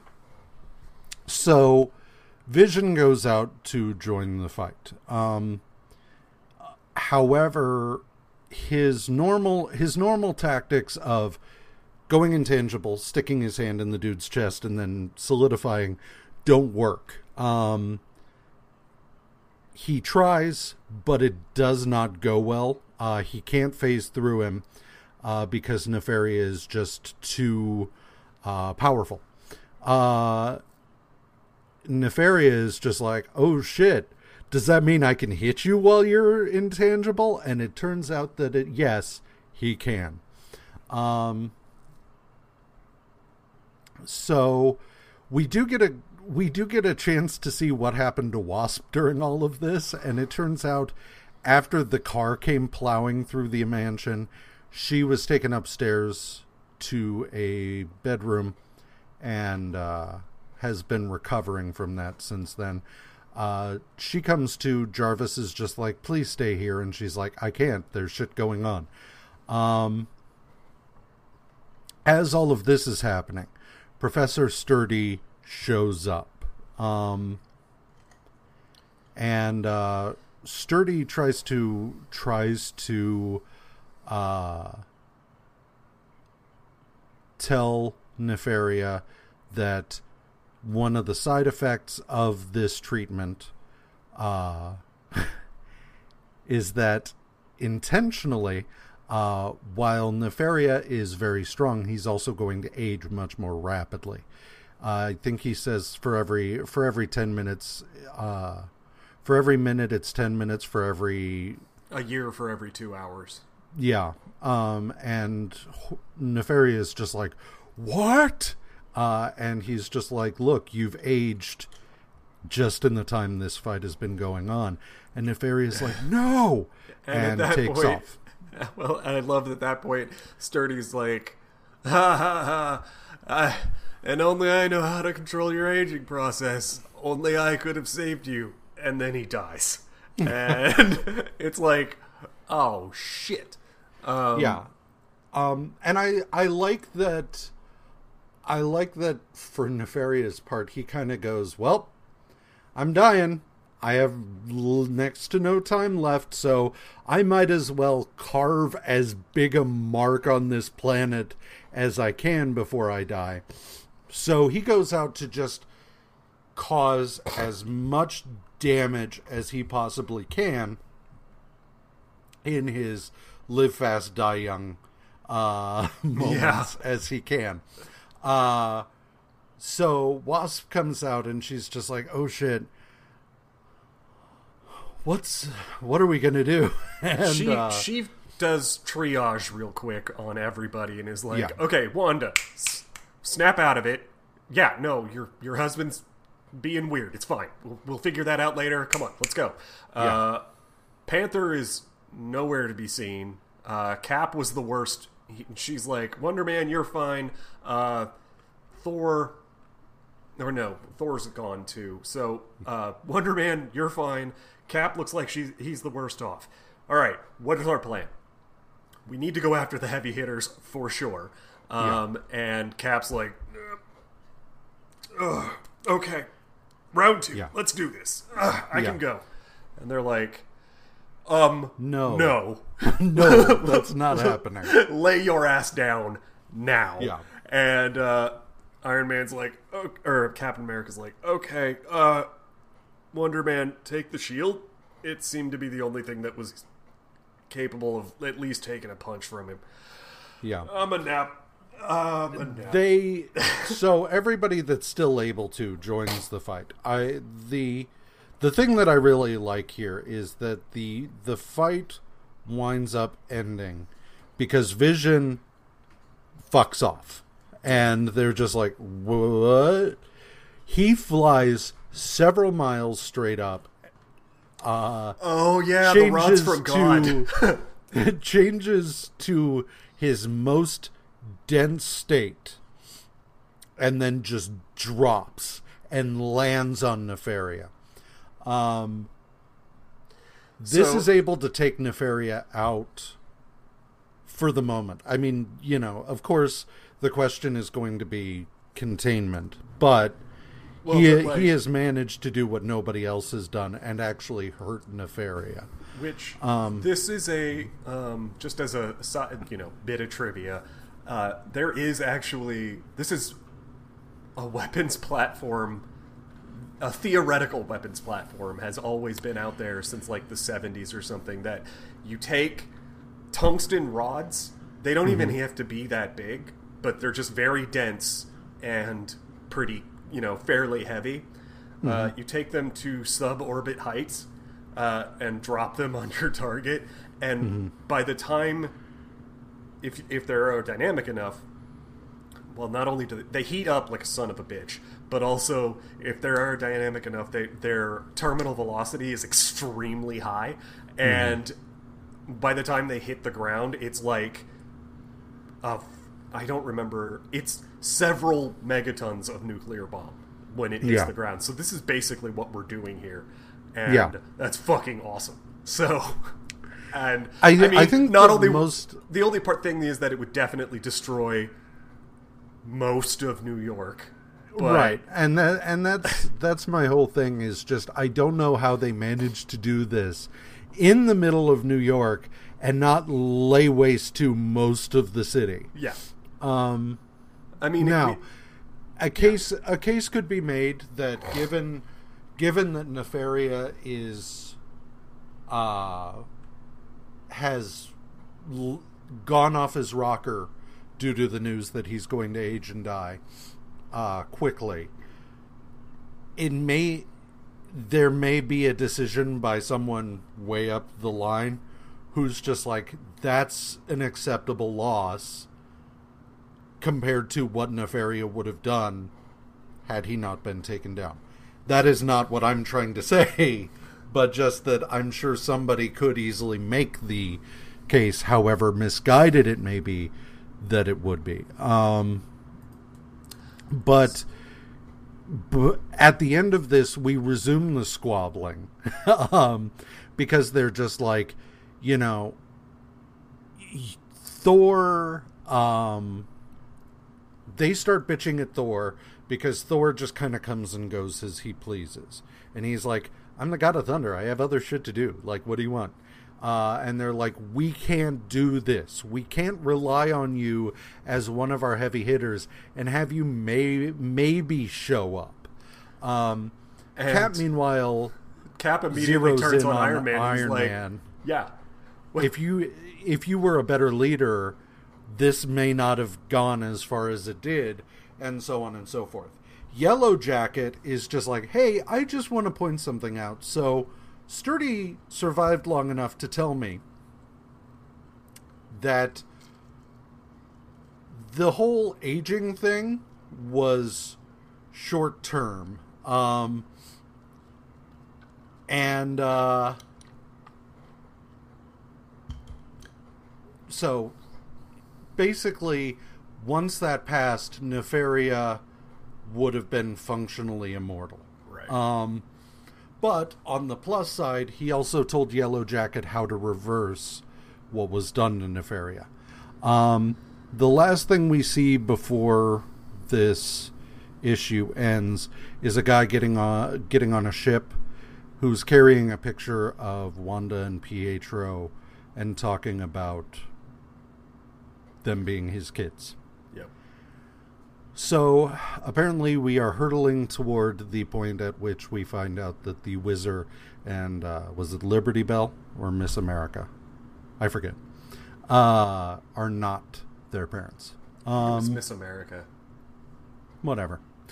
Uh, Marvel two and so Avengers. Avengers. I liked it. I Um, well, actually, this is a prime example of what we were talking about during news. I, the beginning of this story with the three goofballs, I was like, I don't care. Like, let's go. Let's do something else. But by the end of it, and then even when Nefaria shows up and he was like, I double crossed them. They were always fodder. And I'm like, okay, now Nefaria has superpowers. But for some reason, by the end of it, like enough things happened that I was like, I think I liked this story. It just took yeah. three issues for me to get into it. Yeah. Um, and Vision's all weird. Like, normally, I know that I've said in the past that the squabbling and, like, the backbiting and all of that in Avengers feels very, like, out of place. Um, I like. Here it feels earned. Here it feels like. Where the hell have you been, Iron Man? Like, Yeah. is this your team or is it not? And then Cap's Yeah. like, you know, I could fuck off at any time too. I've got other shit I could be doing. Oh, what are we doing? What what is going on? Thor, yeah, you're right. Or Thor, you're right. We need to like figure out your situation. Um, and it does feel very earned in a all of these like the poor decisions that Simon makes are also like if he had a better leadership structure maybe he wouldn't do these things and like it all clicks right Yeah. so that by the end of it I'm not pissed when they're still squabbling I'm like yeah you guys have shit you need to work out Yeah, yeah. Um, yeah. Uh, Marvel two in one number thirty seven. I feel like this issue we can plow through pretty quick because it's pretty straightforward.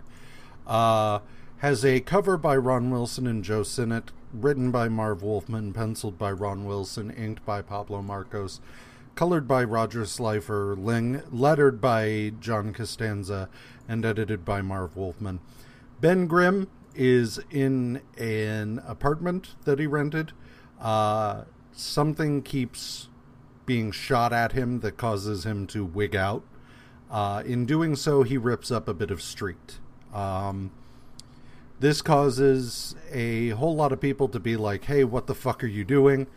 Uh, he winds up being arrested and uh, put on trial, brought before a grand jury, uh, where he is represented by Matt Murdock. And so the co- this one's really frustrating because uh, the the imperative for each issue to be a different team up means that this issue he's teaming up with Matt Murdock, and the next issue he's teaming up with Daredevil, and it's just like, don't fucking lie to me to im- to adhere to rules you put in place. That's not necessary. Just say he teamed up with Daredevil for two to- issues. Who gives a shit? Yeah. But whatever. Anyway, so, So throughout the trial, eh, well, actually throughout the arraignment and all of it, Ben is just like, you know what? Everybody's right. I am kind of a menace, right? Yeah. And uh, without the Fantastic Four, without Reed and Sue to keep me in check, uh, maybe, maybe yeah, maybe I shouldn't be out on my own. Uh, Yeah. So yeah, lock me up. And uh, Murdock's like, nah, no, we're not doing that.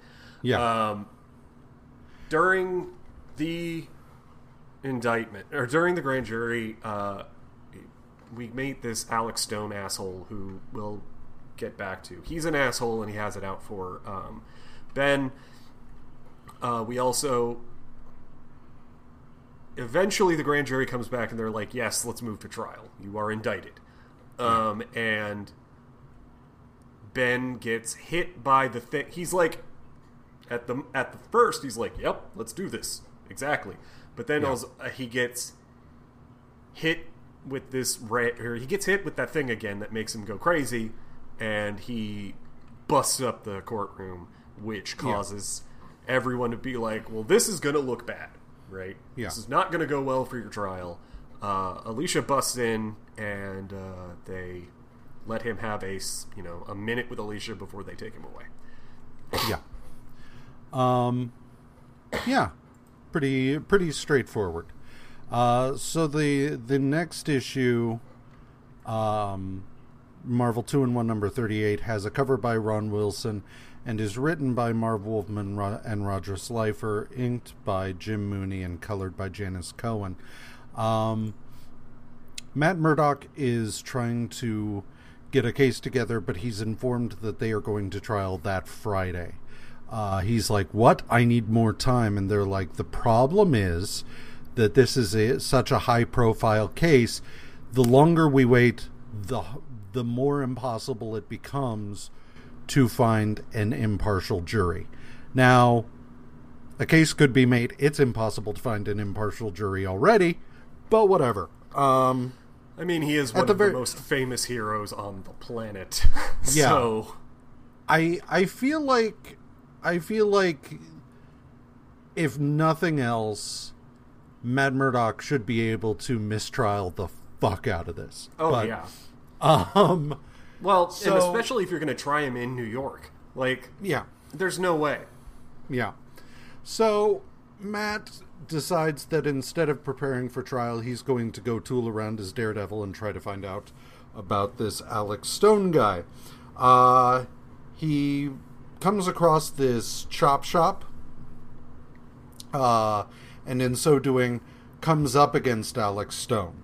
Um, who is clearly more than just some guy. Uh, because the dude rips a hydraulic uh, lift out of the ground and uses it to swing at Daredevil. Uh, Daredevil is knocked out, loaded up into a car, and dumped in the river, but he he's able to get out. Um, Matt then goes and pays a visit to Ben, and he's just like, listen, there's something going on with this guy, Alex Stone. He's involved in a car theft ring as it is, plus he is clearly not human. Um, and Ben's just like, okay, and breaks out of prison, which, not great. I'm sorry. I know, I know that it proves that there's more going on here, but like, also, don't do that. Um, yeah. It doesn't help your help you at all. Yeah.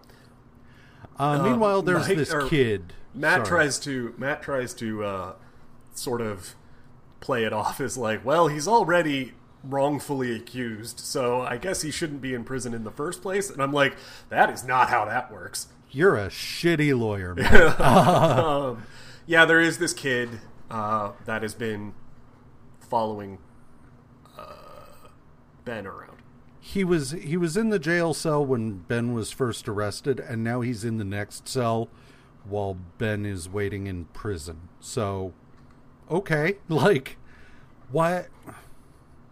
I can understand the jail cell in the first place. Sure. I don't understand why, as Ben is sitting in prison waiting for trial, this kid is next to him and not in like a juvenile facility or Yeah. This is a no- this guy. This kid is 11. If he's a day.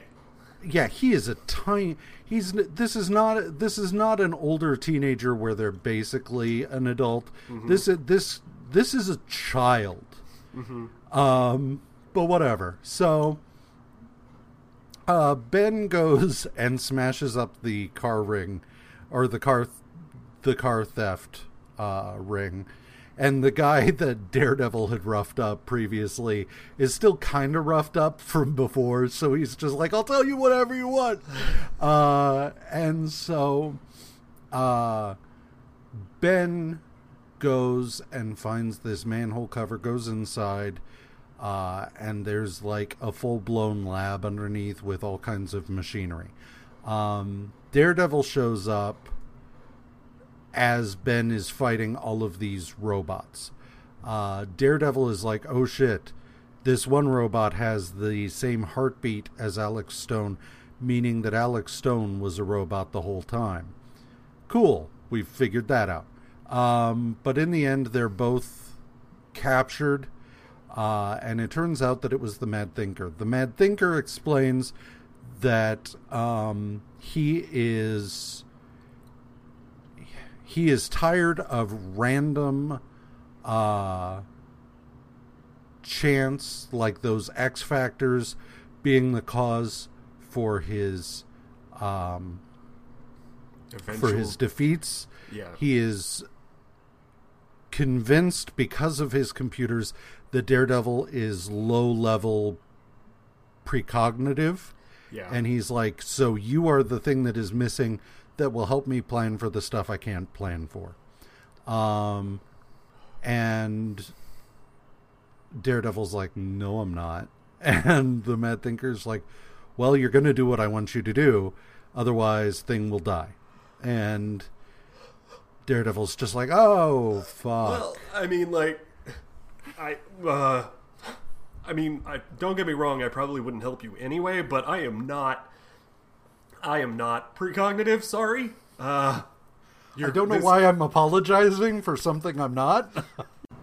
All right. So that brings us to Marvel 2 in 1 number 39, which has a cover by Ron Wilson and Pablo Marcos, written by Roger Slifer, inked by Pablo Marcos, colored by George Roussos, and lettered by Peter Iro.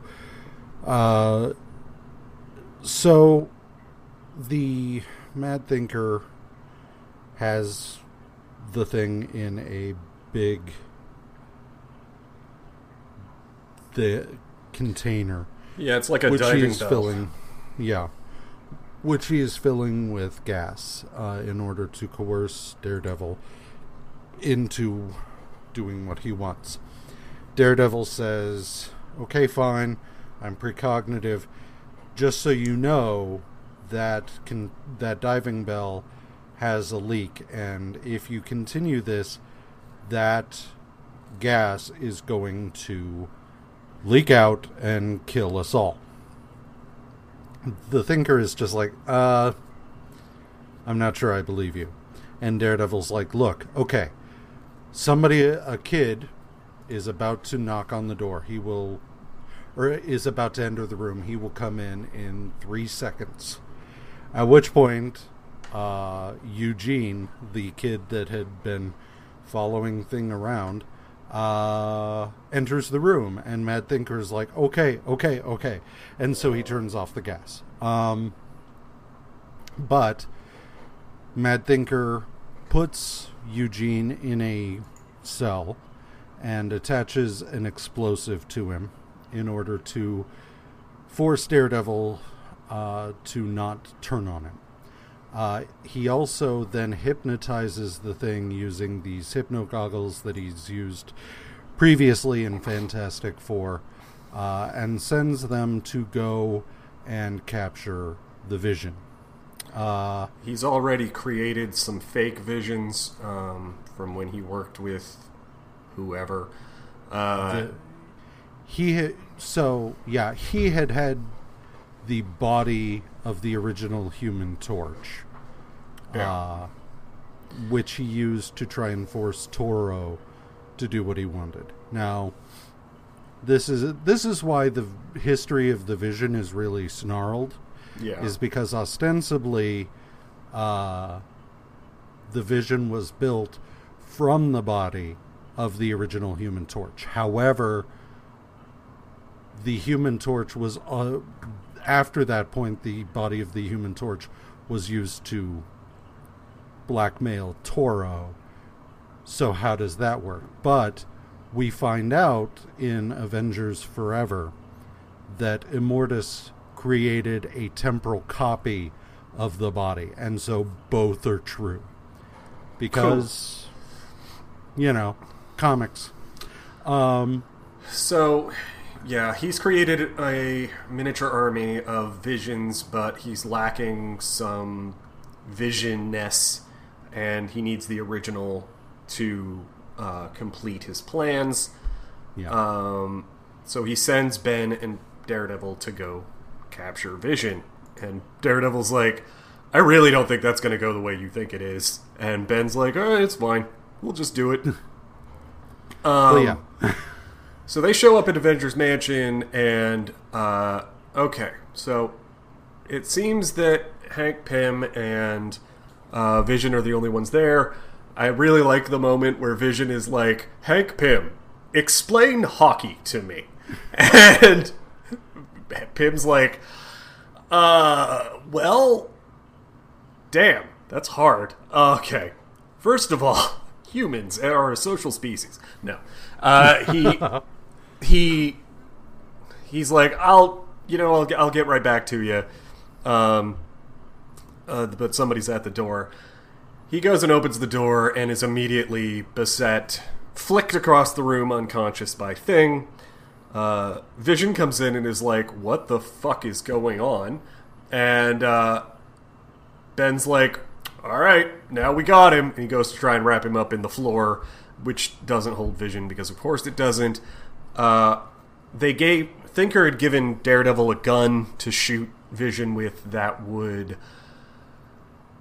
basically set his once he'd gone intangible it basically set him there right? Like this is where your tangibility is locked in.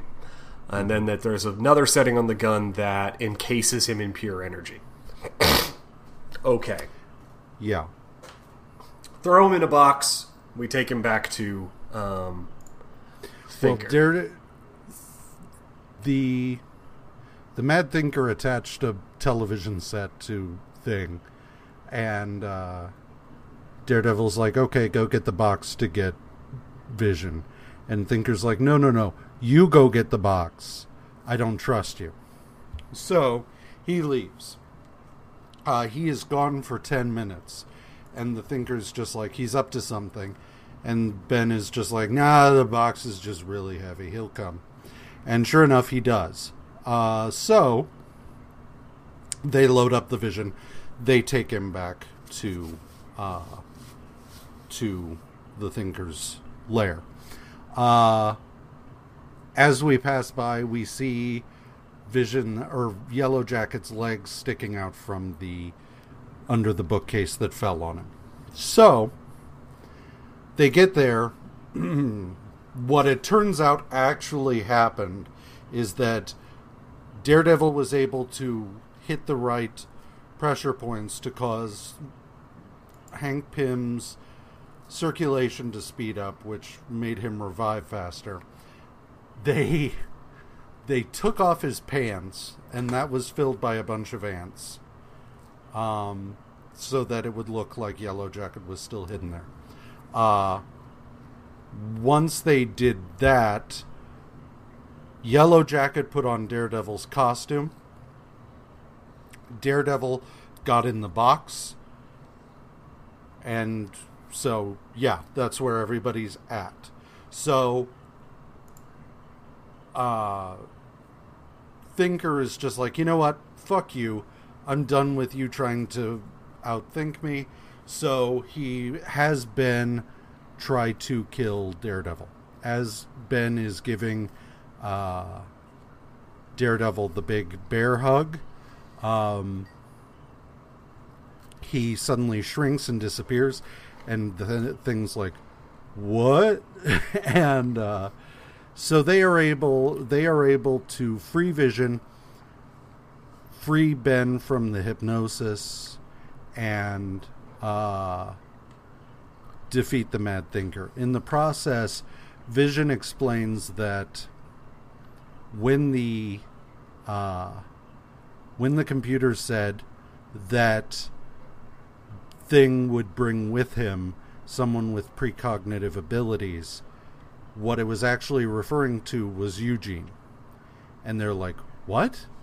And he's like Vision says, "Who who do you think will have won in the hockey game between the Hornets and whoever?" And he's like, "Well, it's this team." And Ben's like, "That's stupid. The other team has like this entire bench that's just top notch. There's no way they're winning." And Vision is like, "Well, actually, I saw the game the end of the game before we were abducted, and he's right. They did win.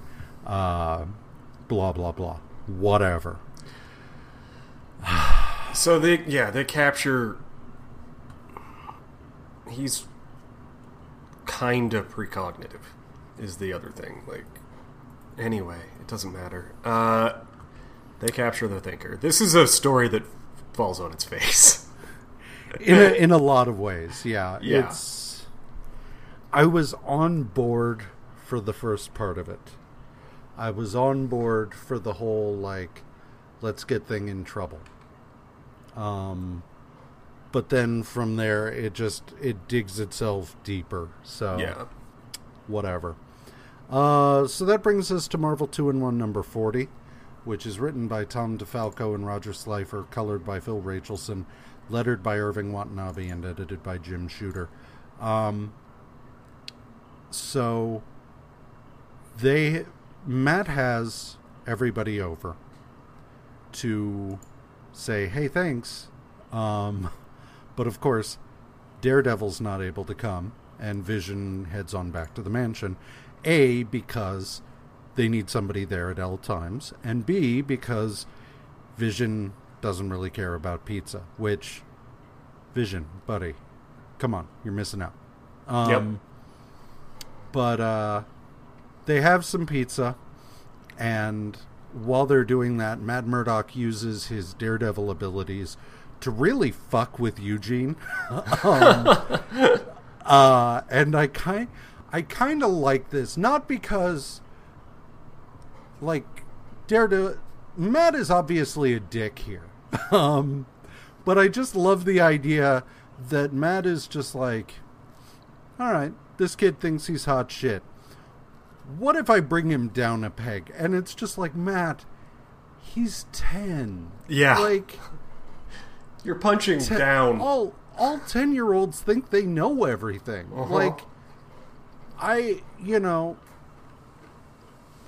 first of all, this lesson is not going to get through No. because there's a whole lot like you can't you can't teach a child this kind of lesson okay let me give you an example my six year old my wife and i have been enjoying watching columbo because it's on the peacock app and blah blah blah and we enjoy it it's total cop propaganda but whatever like it's fun to see hi- see how he picks these people apart right Right. Yeah.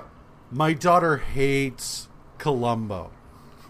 But I'm of the opinion that during the week, first of all, it's one of the few shows my wife and I are watching that is not wildly inappropriate for my daughter to see. Right. Everything else we're watching has like violence, swearing, all kinds of shit. Yeah. So You can't let her watch the boys. Do what? You can't let her watch the boys with you or anything like that. Right, right. So, my daughter hates Columbo, and she's always just like, "Why don't you watch this when I'm over at Grandma and Grandpa's?" And it's like, this is the compromise, kid. Like this is so. Um, so she got all pissy one night and was just like, I just wish you'd spend time with me instead of watching this stupid show. Now, here's the thing my wife gets off work. I'm of the opinion that she, if she wants to watch Columbo at the end of a hard day, fucking go for it. Yeah. Like, that, you know, Moira, you didn't have to deal with with uh, office politics and stupid fucking agents just quitting suddenly and stuff like that. When you do, you can pick what we watch, but in the meantime, chill the fuck out. So she's like, I just want to spend time with you. And I'm like, okay, okay. Okay, Moira. Moira, okay. Uh, Let's go ahead and do that. let's do that. And I'm like, I act like I'm turning off Columbo, but then I'm just like, oh, hey. And I, I forget what it was, but it was like, Trolls World, World Tour is on Hulu. On Hulu, do you want to watch that? And she's like, yeah. And I'm like, so it wasn't actually about spending time with us.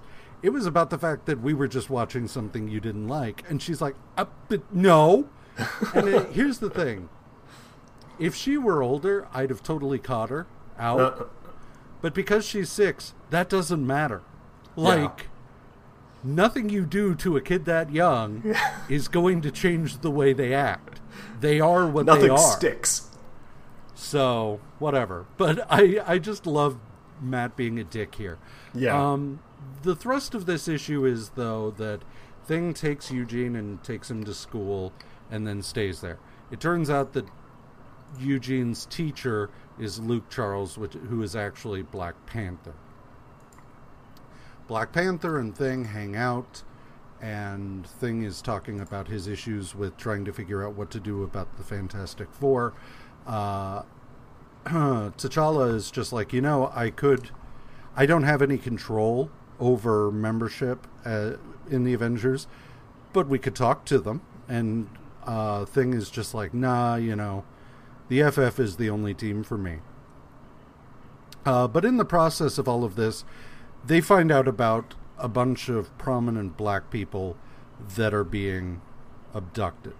Um, and it turns out that the the basis for these abductions is a list of you know uh, top 40 over 40 units of melanin in their skin type list that J. Jonah Jameson put together. Uh, and so they start trying to track down the people on it.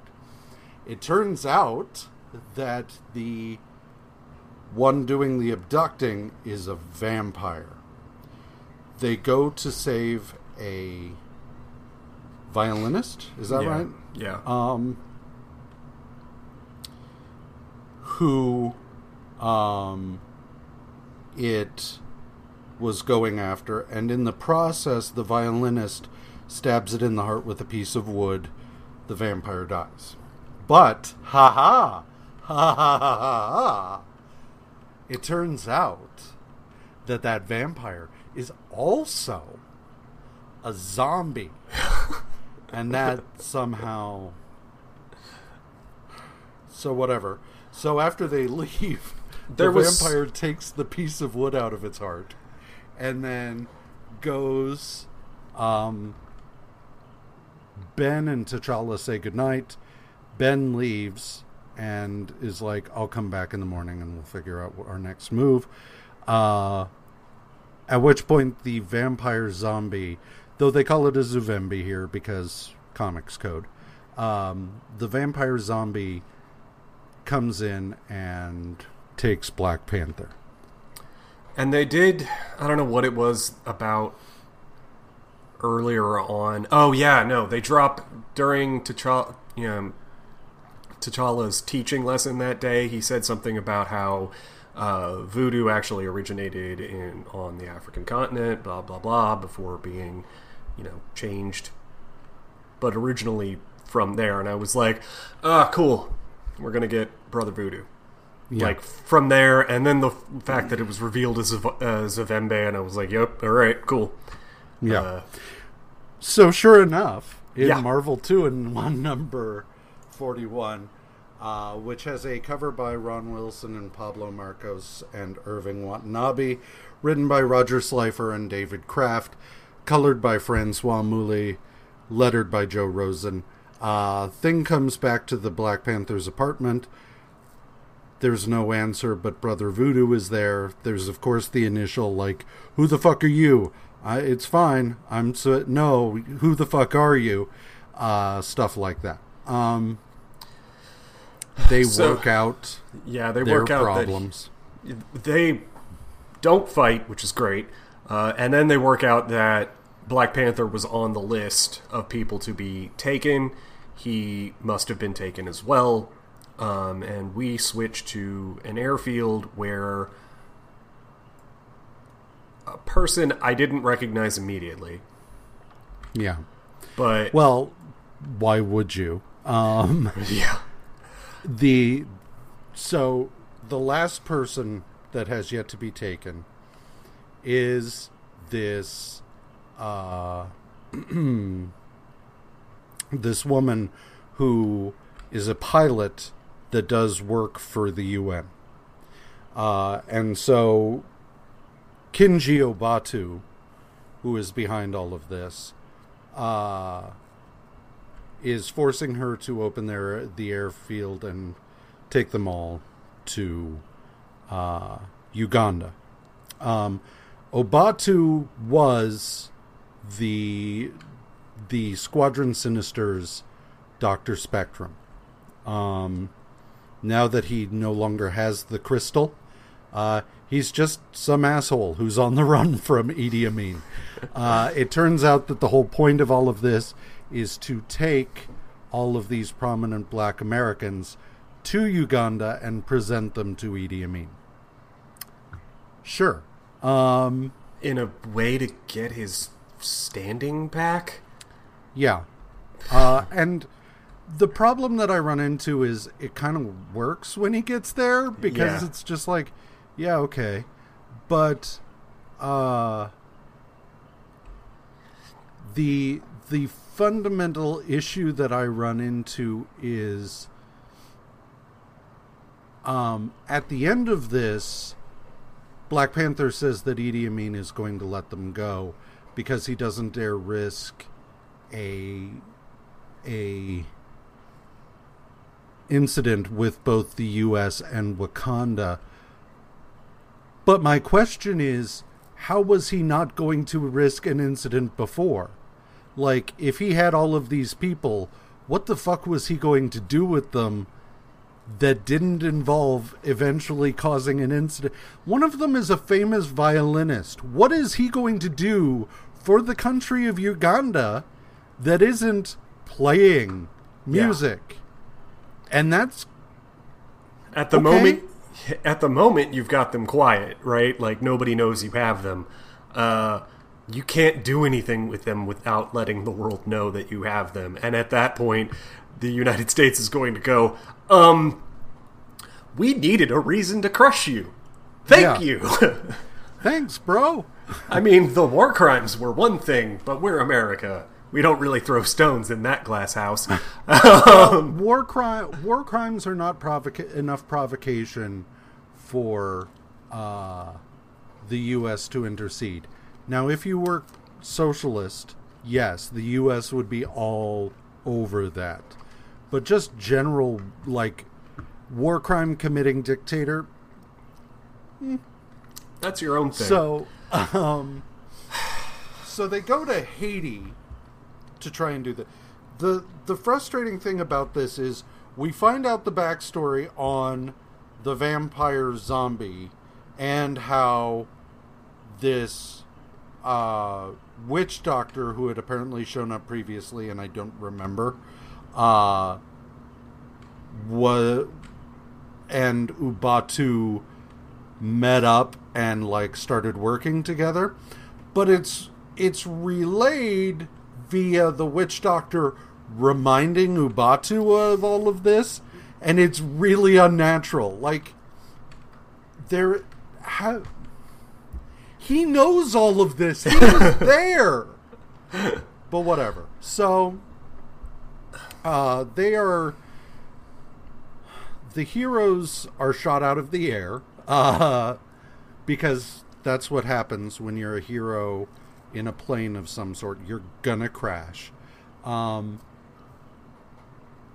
but um, Okay, so Ben is directed by Brother Voodoo to crush this. a- All the souls of all these captured people got put into one receptacle, along with the soul of the or soul, the soul of the vampires of Umbe. So everybody's a Zuvembie now, um, and they're all going to do Idi um, bidding, I guess. And so Black or Brother Voodoo recognizes what's going on. He tells Black Panther, or he tells Thing to crush the receptacle. He breaks the receptacle. Everyone is freed of the this magical hold, including the the zombie who or the vampire who goes ape shit because he's a vampire and starts just wrecking everybody's crap, including uh, Otak o, o, Obatu. Ubatu. Obatu by turning into a bat and pushing him off a uh, thing. I this story is now over. Like Yeah. Yeah. I, I rushed it because nothing much else happens except for that. Oh, this doesn't. None of this makes any sense and isn't good for anybody. Let's. I'm done. Yeah. Good news is these last two issues I feel like we can plow through pretty quickly too. Uh, Iron Man number 108 has a cover by Keith Pollard, Joe Sinnott, and Irving Watanabe. Written by Bill Mantlo, penciled by Carmine Infantino, inked by Bob Wiacek. Uh, which it's it's worth pointing out. Bob Wiacek actually just uh, put out a uh, GoFundMe because apparently uh, he has glaucoma and high fluid pressure in his eyes, so he is no longer able to work. All of his freelance work is no go until that's under control, and so people are fundraising for him so that he doesn't lose his house. So if you have an opportunity, go and donate to that. Um, colored by Marie Severin. Sorry, Karen, uh, lettered by Karen Kish and edited by Archie Goodwin. Um, they are getting ready to um, restore everybody who was turned to gold. Yellow Jacket is helping. Jack of Hearts is going to provide power, but there's a lot of unknowns because, like, the Bio Ray is based on the Enervator that Tony Stark built, but every time the Enervator's been used, it turned the person it was used on into a into the freak, Yeah. uh, including Joe March and Happy Hogan. Blah blah blah. Uh,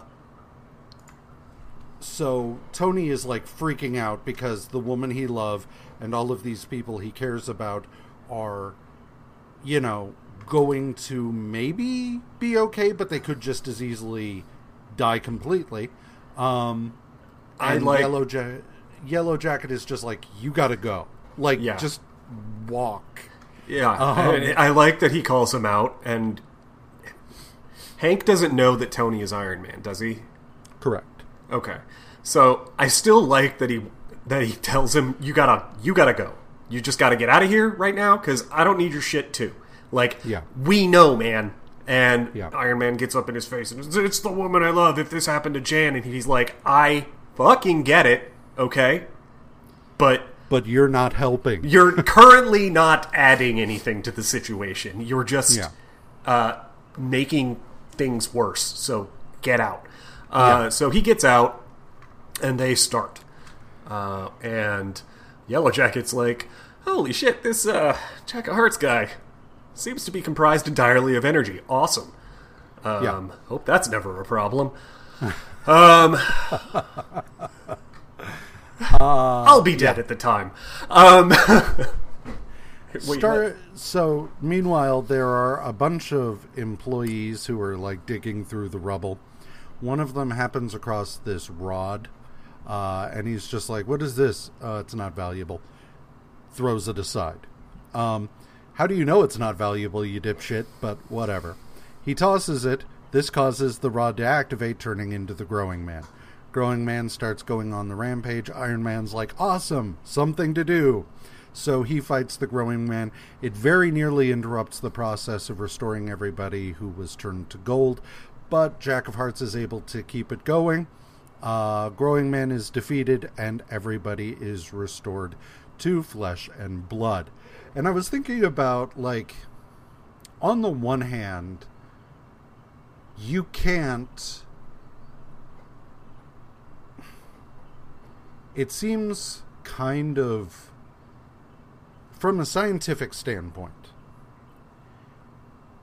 it seems like trying to do all six at once, or however many, it's something like six people at once, seems like a giant risk. Like, do it to one, if it doesn't work, do it to another.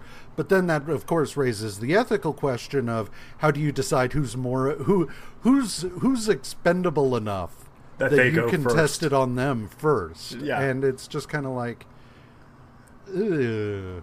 because like So, my first my first choice would be the wraith. I will say that. oh you yeah, tested on the wraith, but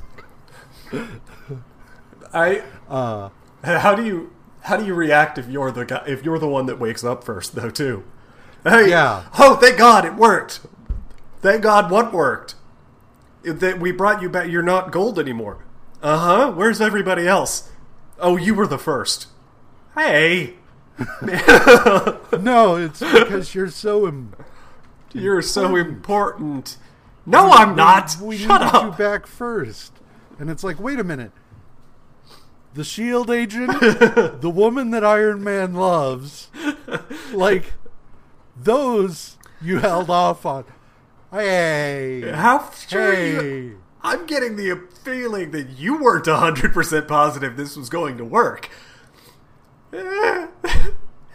it it always it it reminds me of the uh, there was an old like first season of SNL sketch they did where they were trying to pull the plug on a comatose kid and like Chevy Chase is like I can't actively pull the plug but if I were to trip over the cord then and they're like yeah yeah I can't see him continue to yeah, go ahead and do it. And he tries, but he keeps like tripping over it and like rips the outlet out of the wall, but it's still plugged in.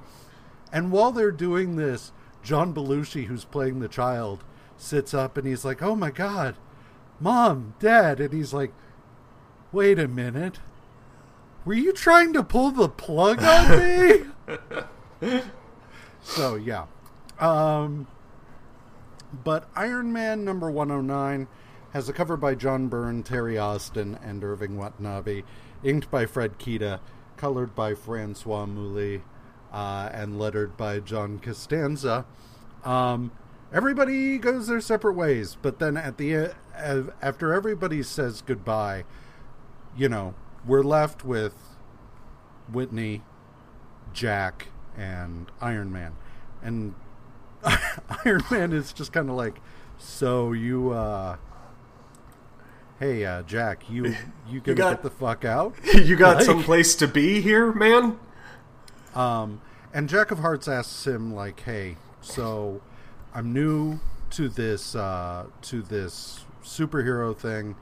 Uh, I leapt into a fight against the Hulk. I leapt into a fight against you without paying attention to what I was doing. Clearly, I need to learn what I'm doing. Can you teach me?" And Iron Man's just like, "Yeah, yeah, okay."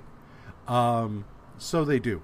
Meanwhile, um, they they try to use this device to um, to determine where the growing man rod came from, uh, and they use Jack of Hearts to uh, power it, but in the process, every bit of information flows through Jack, and he is able to parse it all and tell them immediately where the rod came from. Meanwhile, Tony uses a an LMD to, you know, have he and Iron Man in the same place at the same time. Blah blah blah. Um, but it's like, hey, it's at the moon, so they, Iron Man and Jack of Hearts, go there. Uh, while Whitney Frost has to stay behind because she's a wanted criminal, and until they determine what's going to happen with her, they can't just have her off gallivanting around. So, they head to the moon. Once they get there, they're shot down. They are then attacked by Dark Star, Vanguard, and Crimson Dynamo, uh, who blame them for their being shot down. Uh, in the process, Iron Man goes pretty aggro on uh, Crimson Dynamo because he blames him for the death of Janice Cord. However, that was two Crimson Dynamos ago, so it's just like, hey, maybe cool your shit down and let's figure out what's going on. Vanguard, meanwhile, is also an aggro douchebag, so this does not help. Um, but uh, they they start realizing, okay, what shot you down shot us down. Uh, let's go and check this out. Um, Vanguard and Crimson Dynamo are going in, and they are about to attack the uh, this big egg-shaped structure. When Iron Man's just like, "Oh shit, it's getting ready to power up. We've got to do something." So he and Jack of Hearts fly at it. A thing opens. They go inside, and then it Fucking Seals swallows. up. Yeah. and the the Russians are just like, "Oh shit, what just happened?" And Dark Star's like, "Well, you guys were nearly fucking dumbasses, and Jack of Hearts and Iron Man saved you from being dumbasses."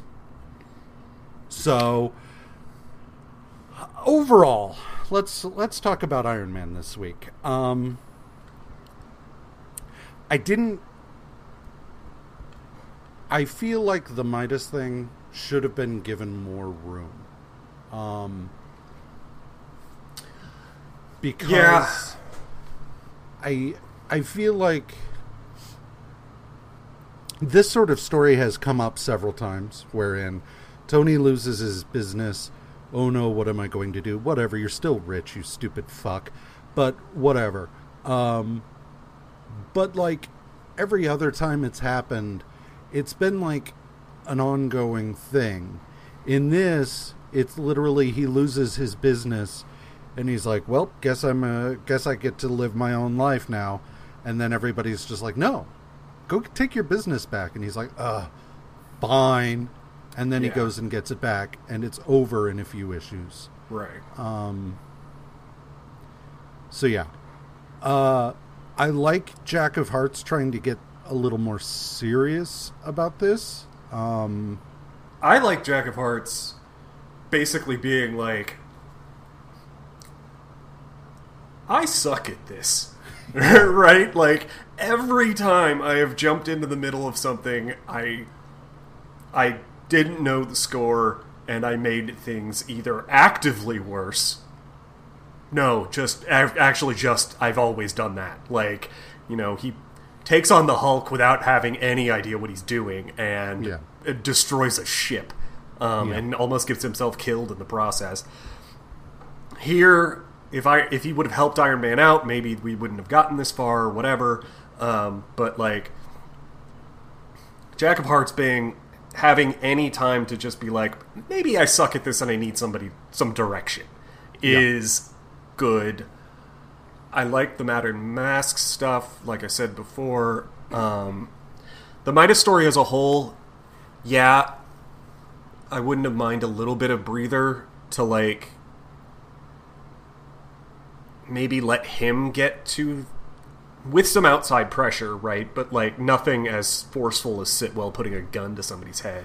it's Um, really it's really hard to buy Sitwell's heel turn and then immediate like, "Hey guys, yeah. I'm really sorry about that whole threatening to murder someone thing.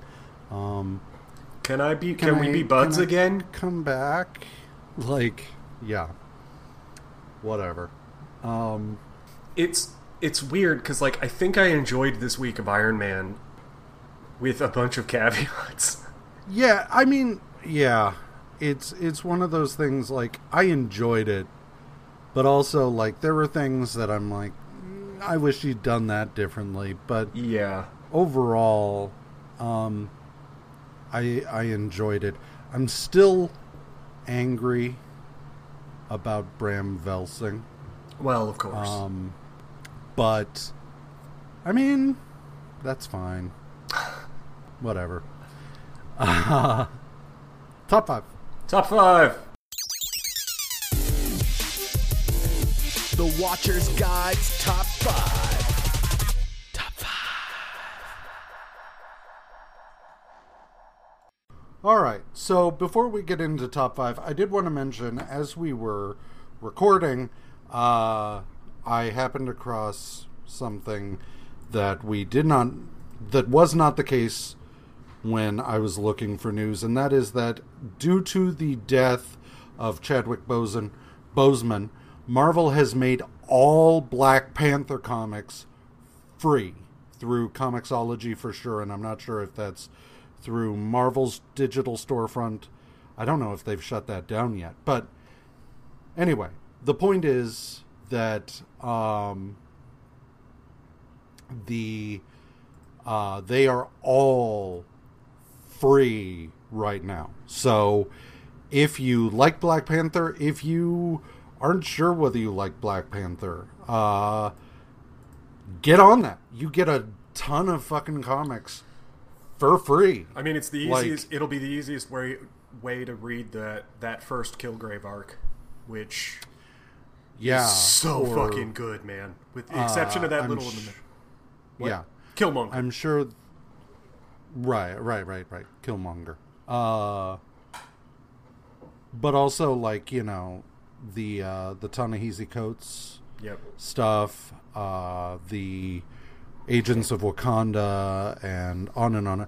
There's there've been a lot of really good Black Panther comics over the years, so uh, yeah, go check that out. Okay. Top five. Top five.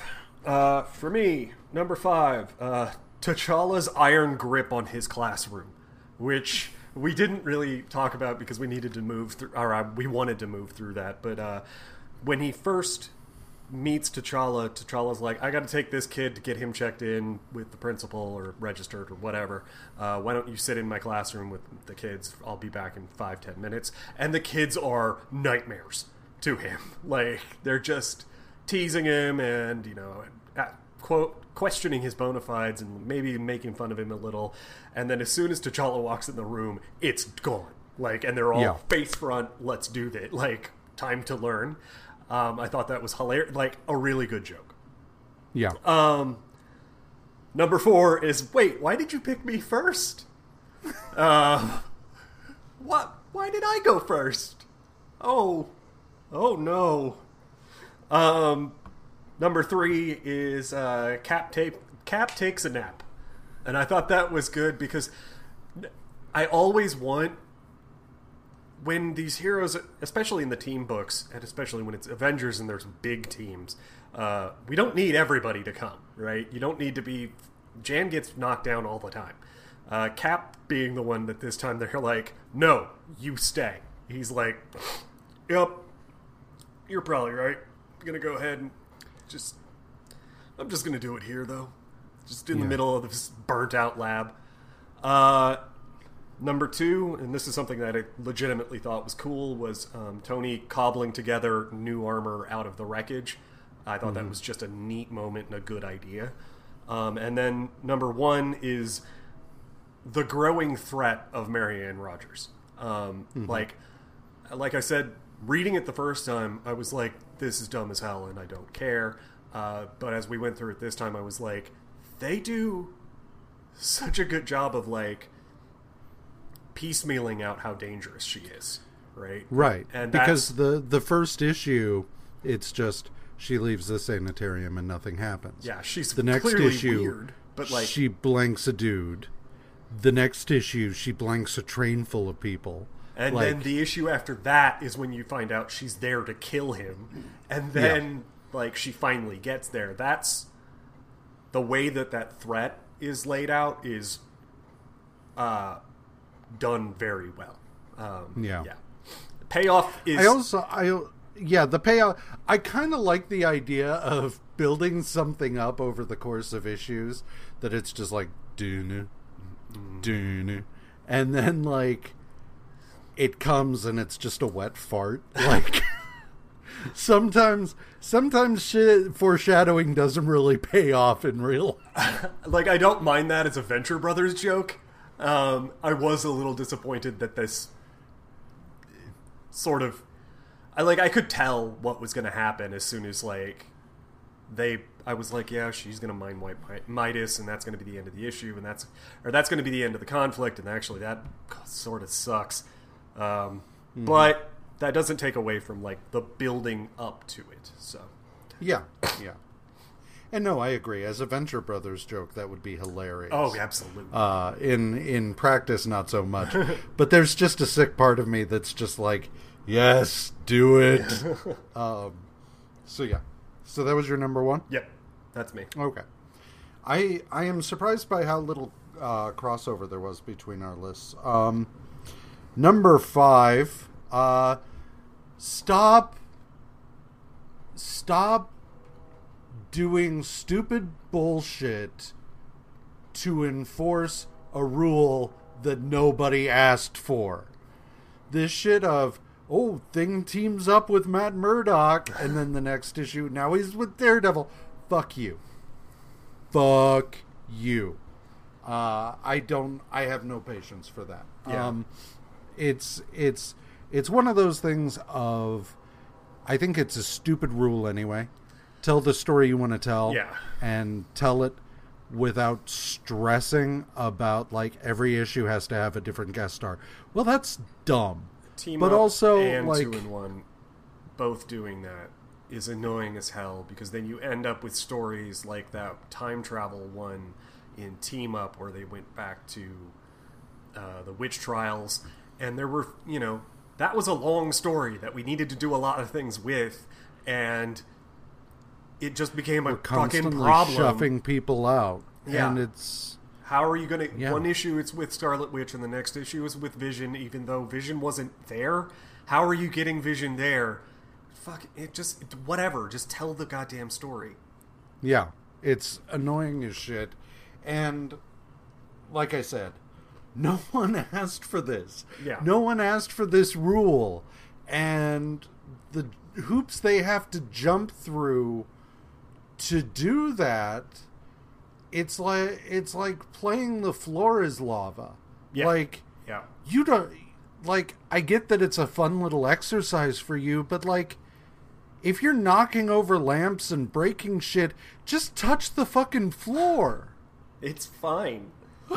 Like it's not actually going to cause a problem if you do. Uh, like, and I don't know why you have to make it every issue because Spider-Man and Thing, especially, are such that you can do the whole story with one hero, er, the whole arc with one hero, right? Like, do a whole Sherlock and Holmes thing for one hero, for one hero for the whole arc, and then you start the next arc, right? Yeah. Like, you finish. That's the way Team Up works too. Is that or both of these books work? Is that we always start the the story arc in media res from whatever's going on. Like Right. it doesn't have to top. Nah, whatever. Yep. Yeah. Uh number 4 is uh finding out you were the least vital member of the group. uh You were the yeah. most expendable. What? uh, what why Why did you pick but- me first? Let's. I donate to charity. let's I, not. Eddie, I let's work not at a think soup. about it. I work at a soup kitchen. Let's let's I- not dwell on it too much there. if you want, Um, if you want to maintain friends. Yeah. Uh number 3. I I will say you brought up the Eddie thing. I'm not going to say what you think I'm going to say.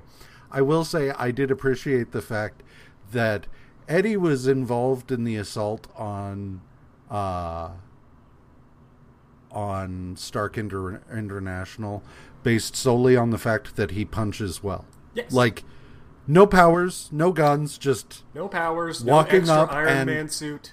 punching people with the power of a of a of a boxer admittedly Sure, yeah. but but still like in this world like who cares that go box that's fine but like this doesn't qualify you for this you can sit at you can you can sit at home and root them on like or drive them there but like don't be punching the goons with guns Yeah. Anyway, um, yeah, number uh, number three was uh, the vampire was also a zombie. There was there was a period of time uh, in the 2007 ish area era. They were doing Frankencastle, and it felt like because they had they had killed Frank Castle, then they brought him back as an angel of retribution, and then like they scrapped that, and then they had him die during Dark Reign after being cut up by Daken, and then he was brought back as a Frankenstein, and so I actually photoshopped like a uh, a Frankencastle cover where they where he had big anime eyes and like a cute little sidekick and it just said will you fucking buy it now? And that's kind of that's kind of how this vampire felt was i kept i wish it had gone on longer and it had just been like the vampire was also a zombie and so they did something else and it's like aha he was a frankenstein the whole time. And then it's just like okay well we found this way to defeat him. Ah but you can't do that because you see his left shin came from a leprechaun. Uh yeah so there was that. Uh number two is uh I'm I'm having a really hard time deciding which which order to do this in, and so this is kind of one and two. They're they're really well matched um, in terms of holy shit, that's great. Uh, what so, Madame Masque isn't having this fighting people fighting over bullshit, and then Vision's kinetic bombardment Yeah. because the Vision thing was really cool from a holy shit comic book moment. Yeah. The Madame Masque thing was a great character moment that I thought was handled really well. Yeah. Um so I I have a really hard time picking one of those. So Well, and like that's, That's- a the Madame Masque thing is this is not the first time we've seen that, right? Um, and I like that in the comics we've read, just about any time that this comes up, even in the seventies, the or the sixties and seventies, the woman who is being fought over is usually the one that stops it because that's a it's a fairly progressive message for the mm-hmm. set the 60s especially and the 70s still for sure as being like I'm not a fucking object. You both suck now. Yeah. like I was in love with you, at least one of you and if I had to pick I'd still pick him but you but you're still on my shit list now um, Yeah. I like that it doesn't really go that way here but I know that um, didn't Jan do that too? Sue's done it a Uh, bunch. Um, yeah. But yeah, okay. Anyway, yeah, I liked that moment. Um so yeah. It's uh it is, it is just really nice to see this happening. Um but in in this instance especially because it you know, she freely admits I thought I was in love with you. I'm not. I'm sorry. Um but yeah. Um so Uh, next week we have the a few more issues of Iron Man, and then I think we're thankfully done for a little bit, just because it's been a lot of Iron Man Well, these last two weeks. Yeah, but we hadn't read any Iron Man for a real long time. So Yeah, yeah. So, X Men. but then we get uh, do what? any X Men? Not for a few weeks. Damn. Uh, I think I think in the next few weeks that I've got figured out, uh, we get one random issue of X Men. Okay. Um, but but yeah, we've got some Iron Man, some Fantastic Four, and some Ms. Marvel. So, uh, but that uh, that brings us to the end of our show. Uh, rate and review us. Uh, like us on Facebook. Follow us on Twitter, both individually and at Watchers Guide MU. Uh, visit our website at watchersguide.com or email us at watchersguide at gmail.com. Have a marvelous week. Bye.